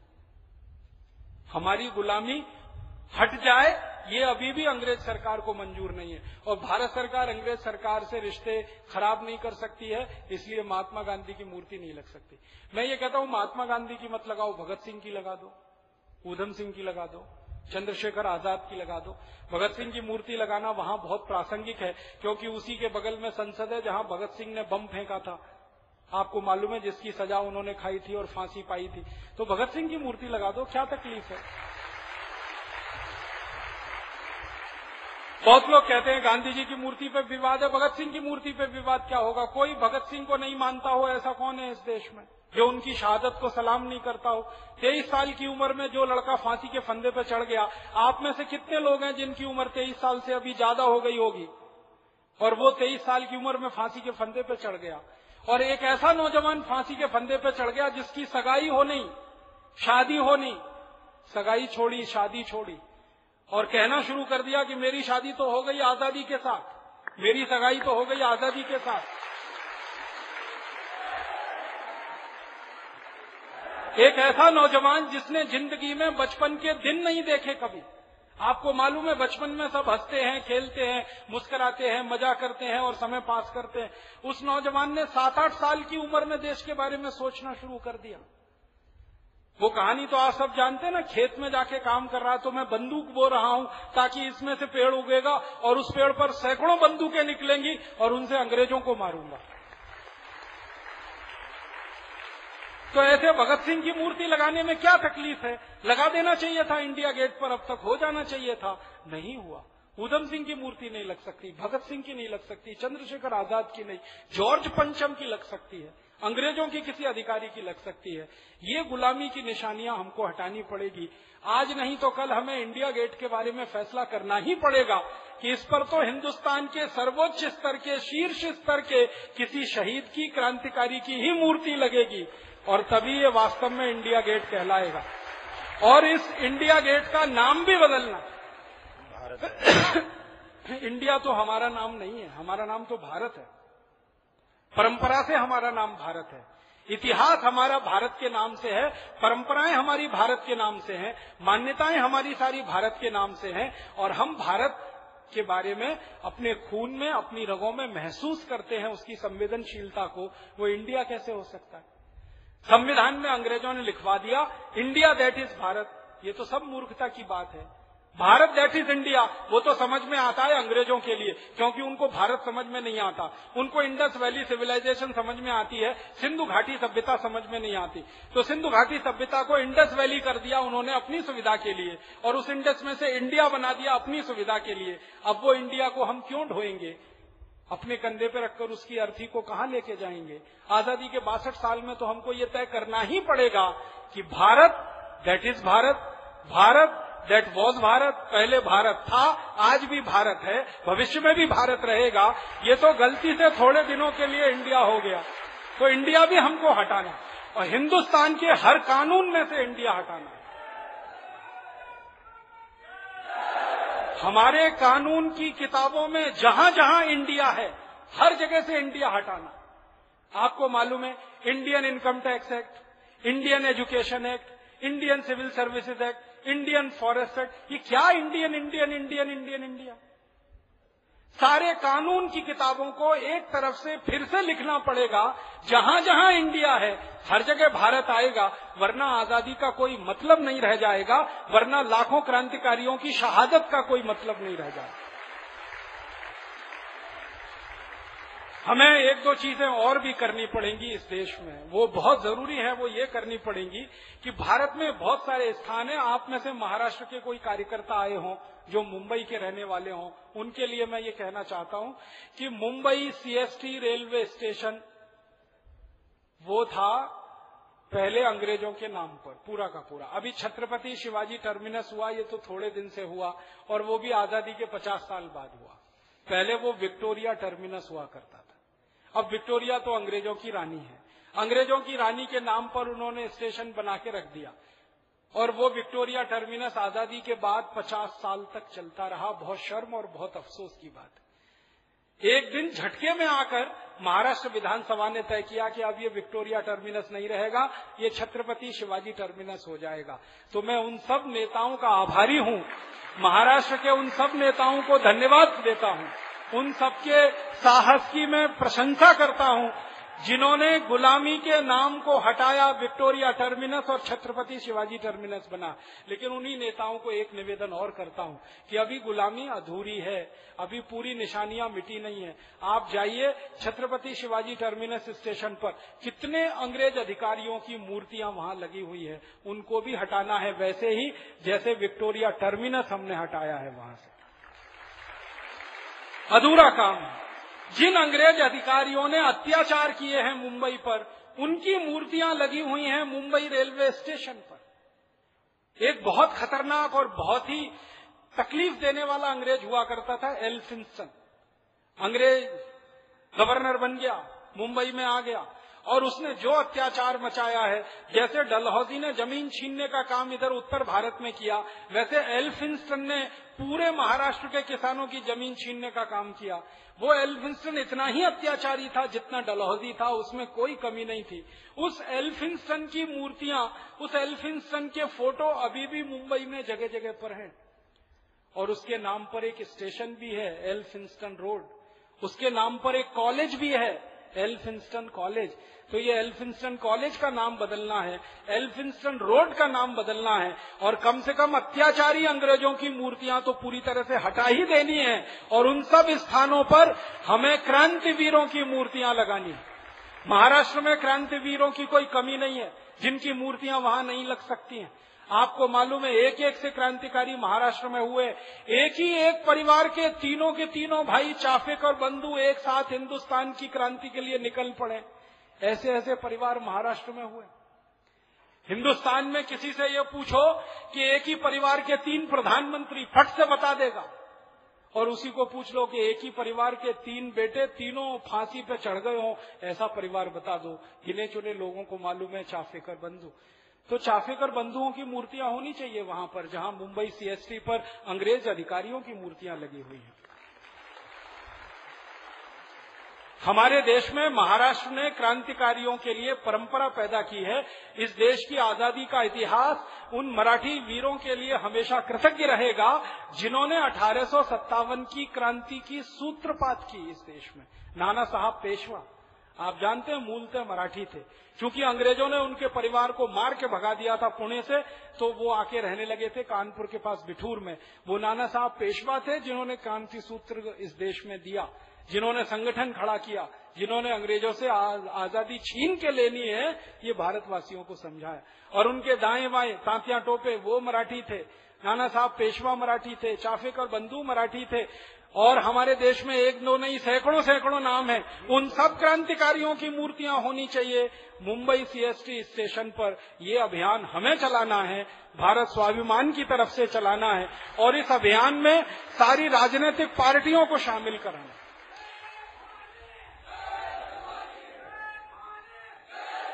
इसके साथ और एक काम करना है, अपने महाराष्ट्र के कार्यकर्ताओं को। चर्च गेट का नाम बदलना।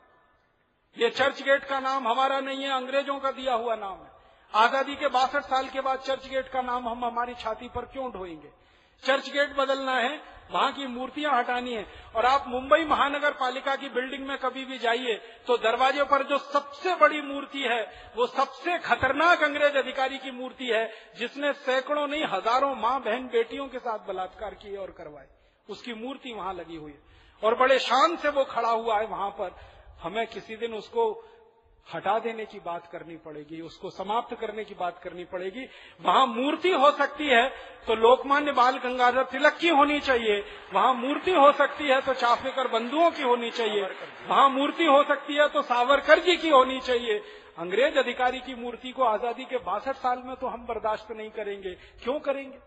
तो इस तरह से हमें हमारे सारे गुलामी के निशाने हटाने। अगर यहाँ उत्तर प्रदेश से कोई लोग आए हों, इलाहाबाद में एक इलाका है जो गुलामी का सबसे खतरनाक प्रतीक है, चैथम लाइन से एक। एक अंग्रेज़ अधिकारी हुआ करता था, चैथम, उसने वहाँ जाके एक अपनी कोठी बनाई थी और वहाँ पे कुछ सेना रखना शुरू किया था। तब से वो चैथम लाइन्स पड़ गया। आज़ादी के बासठ साल के बाद वो चैथम लाइन्स इलाहाबाद में चली रहा है।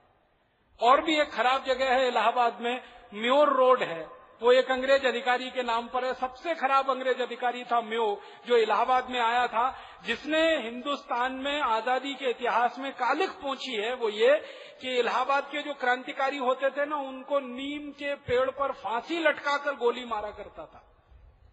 वो म्यो अधिकारी था। उसके नाम पर म्योर रोड है, उसके नाम पर म्योर कॉलेज है, उसके नाम पर म्योर स्पोर्ट्स कॉम्प्लेक्स है। बहुत शर्म आती है मुझे ये गुलामी की निशानियाँ। चेन्नई में चले जाओ तो रिपन बिल्डिंग है। रिपन एक खतरनाक अंग्रेज़ अधिकारी था, जिसने पूरे मद्रास की ग्रामीण अर्थव्यवस्था को ध्वस्त कर दिया, एक कानून बना के। पूरे मद्रास की ग्रामीण अर्थव्यवस्था को ध्वस्त कर दिया। उस रिपन के नाम पर बिल्डिंग है। उस बिल्डिंग में म्यूनिसिपल कॉरपोरेशन का ऑफ़िस चलता है। उससे भी ज़्यादा खतरनाक एक अंग्रेज़ था करजन, जिसने बंटवारा किया था बंगाल का हिंदू और मुसलमानों के आधार पर। पूर्वी बंगाल, पश्चिमी बंगाल। पूर्वी बंगाल मुसलमानों का, पश्चिमी बंगाल हिंदुओं का। हिंदू मुसलमान के आधार पर देश का पहला बंटवारा 1905 में हुआ था और वो नींव रखी थी करजन ने, जिसका फलीभूत 1947 में हुआ था और वास्तव में बंटवारा हो जिस करजन ने हिंदुस्तान को सांप्रदायिक आधार पर बांटा हो, हिंदू मुसलमान के संप्रदाय के आधार पर देश के दो टुकड़े किए हों, उस करजन के नाम पर जगह जगह बिल्डिंगें खड़ी हैं जगह जगह सड़क बनी हुई हैं। Curzon road Curzon building, Curzon चौराहा, ये सब करजन के नाम पर, कलकत्ता में, बंगाल में और भारत के दूसरे इलाकों में। ऐसे बहुत स्थान है हमारे देश में। और चलते चलते हाँ चलते चलते कुछ छोटी छोटी बातें और। एक बहुत खराब अंग्रेज़ अधिकारी था, उसका नाम था नील। और उसका एक सहयोगी था, उसका नाम था व्हीलर।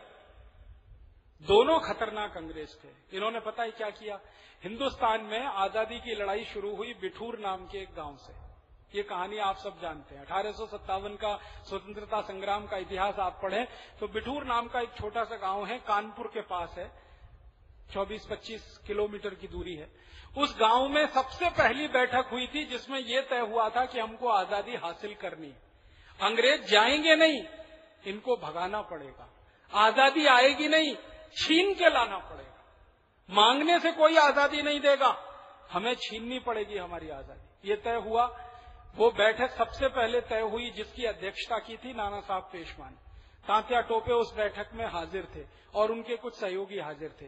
फिर वो बैठक धीरे धीरे बढ़ती गई और एक दिन लाखों क्रांतिकारियों का संगठन बन गई और बिठूर ने हिंदुस्तान को रास्ता दिखाया बिठूर ने हिंदुस्तान को आज़ादी का इतिहास शुरू करवाया। बिठूर से क्रांति की शुरुआत की नींव पड़ी और पूरे देश में वो फैली। और वो फिर चिंगारी उठी तो बैरकपुर से नींव डाली गई वो बिठूर में। बिठूर में नींव पड़ी, चिंगारी बैरकपुर में उठी, मंगल पांडे ने एक अंग्रेज़ अधिकारी को गोली मारी। उसका नाम था मेजर ह्यूसन। ह्यूसन को अंग्रेज़ क्यों, गोली क्यों मारी?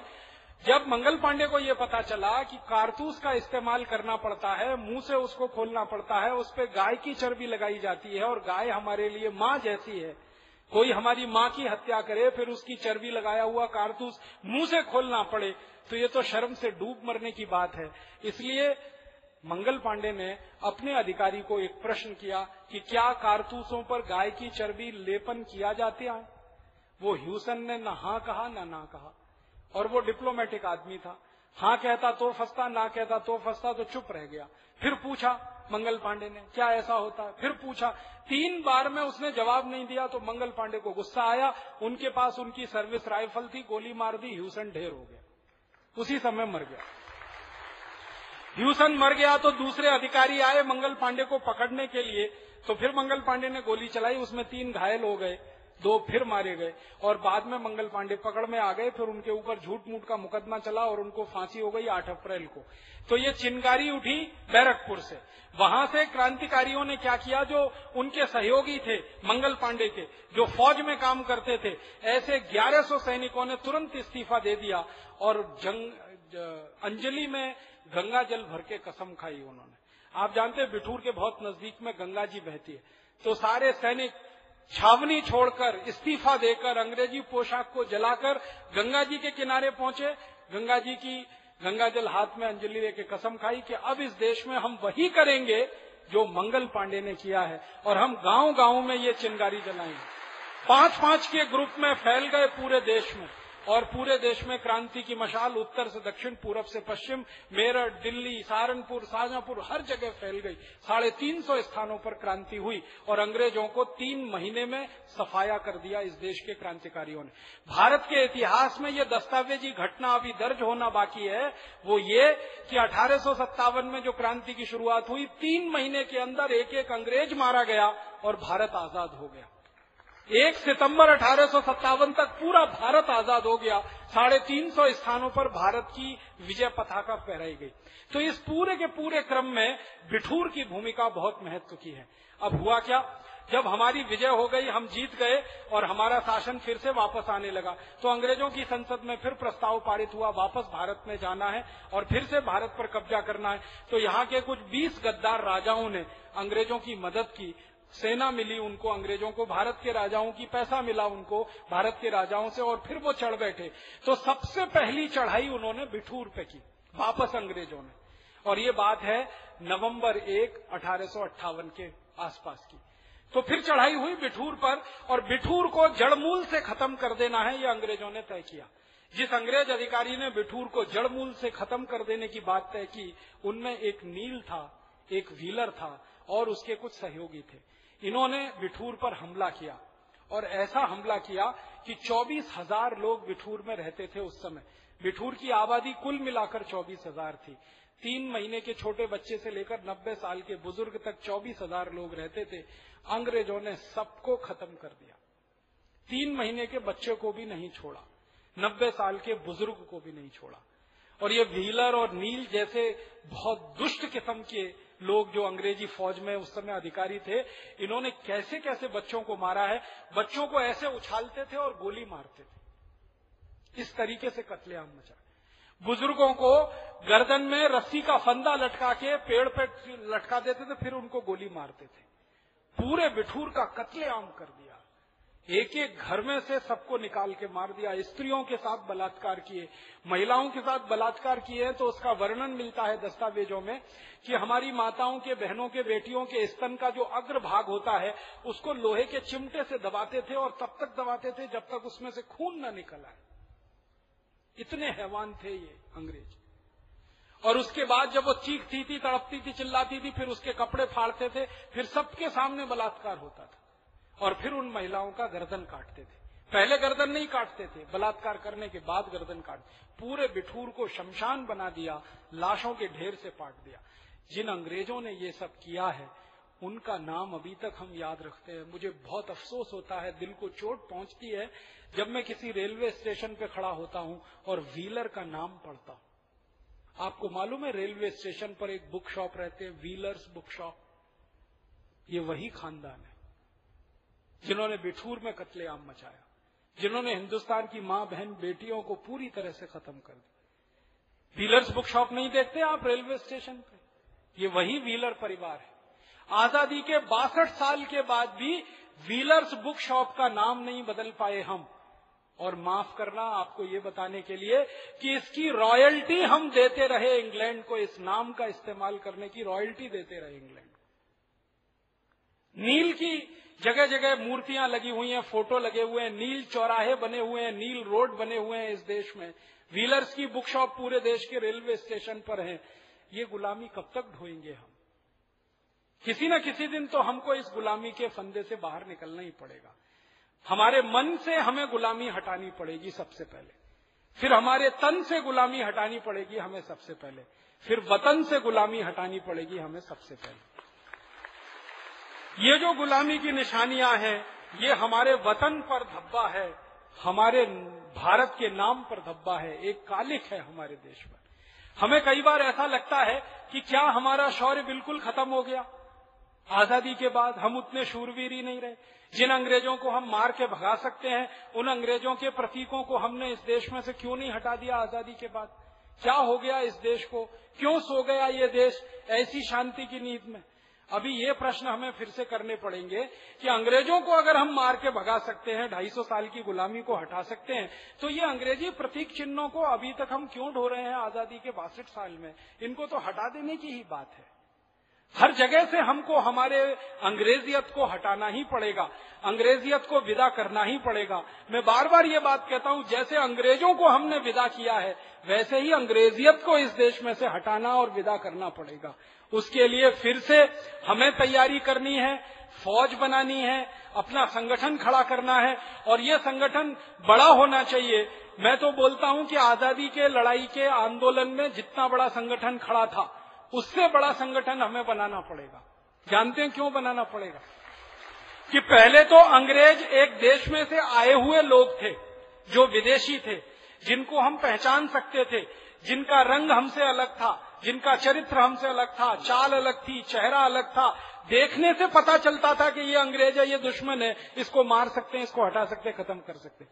लेकिन अंग्रेज़ों के जाने के बाद, अंग्रेजियत का लबादा जिन्होंने ओढ़ लिया है, वो तो चाल में भी हमारे जैसे, चेहरे में भी हमारे जैसे, और रंग में भी हमारे जैसे कदकाठी में ही हमारे जैसे। माने अपने बीच में ही दुश्मन है, और अपने भाई ही दुश्मन की तरह से भूमिका में आ गए हैं। अभी की लड़ाई थोड़ी मुश्किल है। आज़ादी की लड़ाई थोड़ी आसान थी। क्योंकि विदेशी साफ़ दिखाई देता था। आज़ादी के बाद ये पूर्ण आज़ादी की लड़ाई, पूर्ण स्वतंत्रता की लड़ाई थोड़ी मुश्किल है, क्योंकि विदेशी हमारे बीच में बैठा है, हमारे नज़दीक में है। पता नहीं हमारे परिवार में हो, पता नहीं हमारे पड़ोस में हो, पता नहीं हमारे बिल्कुल साथ में ही हो। तो इसलिए लड़ाई थोड़ी मुश्किल है, संगठन भी बड़ा करना पड़ेगा। आज़ादी की लड़ाई में आपको मैं बताना चाहता हूँ, चार करोड़, करीब 25 लाख और बारह तेरह हज़ार लोग शामिल थे। अठारह सौ सत्तावन की लड़ाई से शुरू करके 1947 की लड़ाई तक। माने सवा चार करोड़ हिंदुस्तानियों ने आज़ादी की लड़ाई लड़ी है। और उस समय हमारी आबादी जी थी, आबादी थी, वो करीब 20 करोड़ की थी। इनमें से सात लाख बत्तीस हज़ार लोग हमारे शहीद हो गए। अंग्रेज़ों के, दस्तावेजों के हिसाब से बात कर रहा हूँ। अगर हम दस्तावेजों को फिर से ढूंढेंगे और तलाशेंगे तो हो सकता है ये सात लाख बत्तीस हज़ार का आंकड़ा और बड़ा हो जाए। हो सकता है दस लाख शहीद निकले, हो सकता है पंद्रह लाख शहीद निकले। क्योंकि बिठूर की कहानी जब से मैंने पढ़ी दस्तावेजों में एक एक शहर में चौबीस हज़ार लोगों का कत्लेआम हुआ है तो भारत में ऐसे साढ़े तीन सौ शहरों पर चढ़ाई की थी। अंग्रेज़ों ने पता नहीं कितने लोग कत्लेआम हुए। रिकॉर्ड में उन्होंने उतना ही दिया है सात लाख बत्तीस हज़ार। हो सकता है इससे ज़्यादा निकले। तो सवा चार करोड़ हिंदुस्तानियों ने लड़ाई लड़ी। बीस करोड़ की आबादी थी। इसका मतलब क्या हुआ?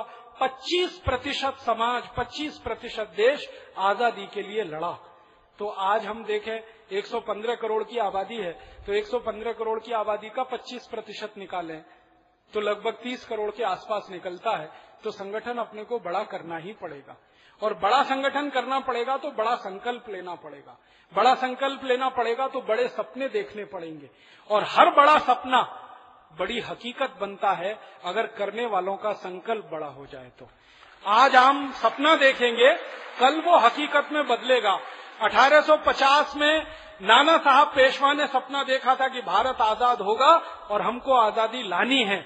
1850 में उन्होंने वो सपना देखा था 1947 में आज़ादी आई। आज हमारे परम पूजनीय स्वामी रामदेव जी सपना देख रहे हैं कि आज़ादी अधूरी है, इसको पूर्ण बनाना है, स्वतंत्रता अधूरी है, इसको पूरा बनाना है। हो सकता है ये सपना फिर साकार हो और हमारे आपके सहयोग के साथ ये सपना आगे बढ़े। तो आज हम सपना देखेंगे, कल वो हकीकत में बदलेगा। सपने को हकीकत में बदलने के लिए संकल्प की ताकत चाहिए और आदर्श हमारा स्थापित होना चाहिए समाज में। तो हम एक आदर्श के रूप में समाज के सामने आए। हमारे आदर्श क्या हो?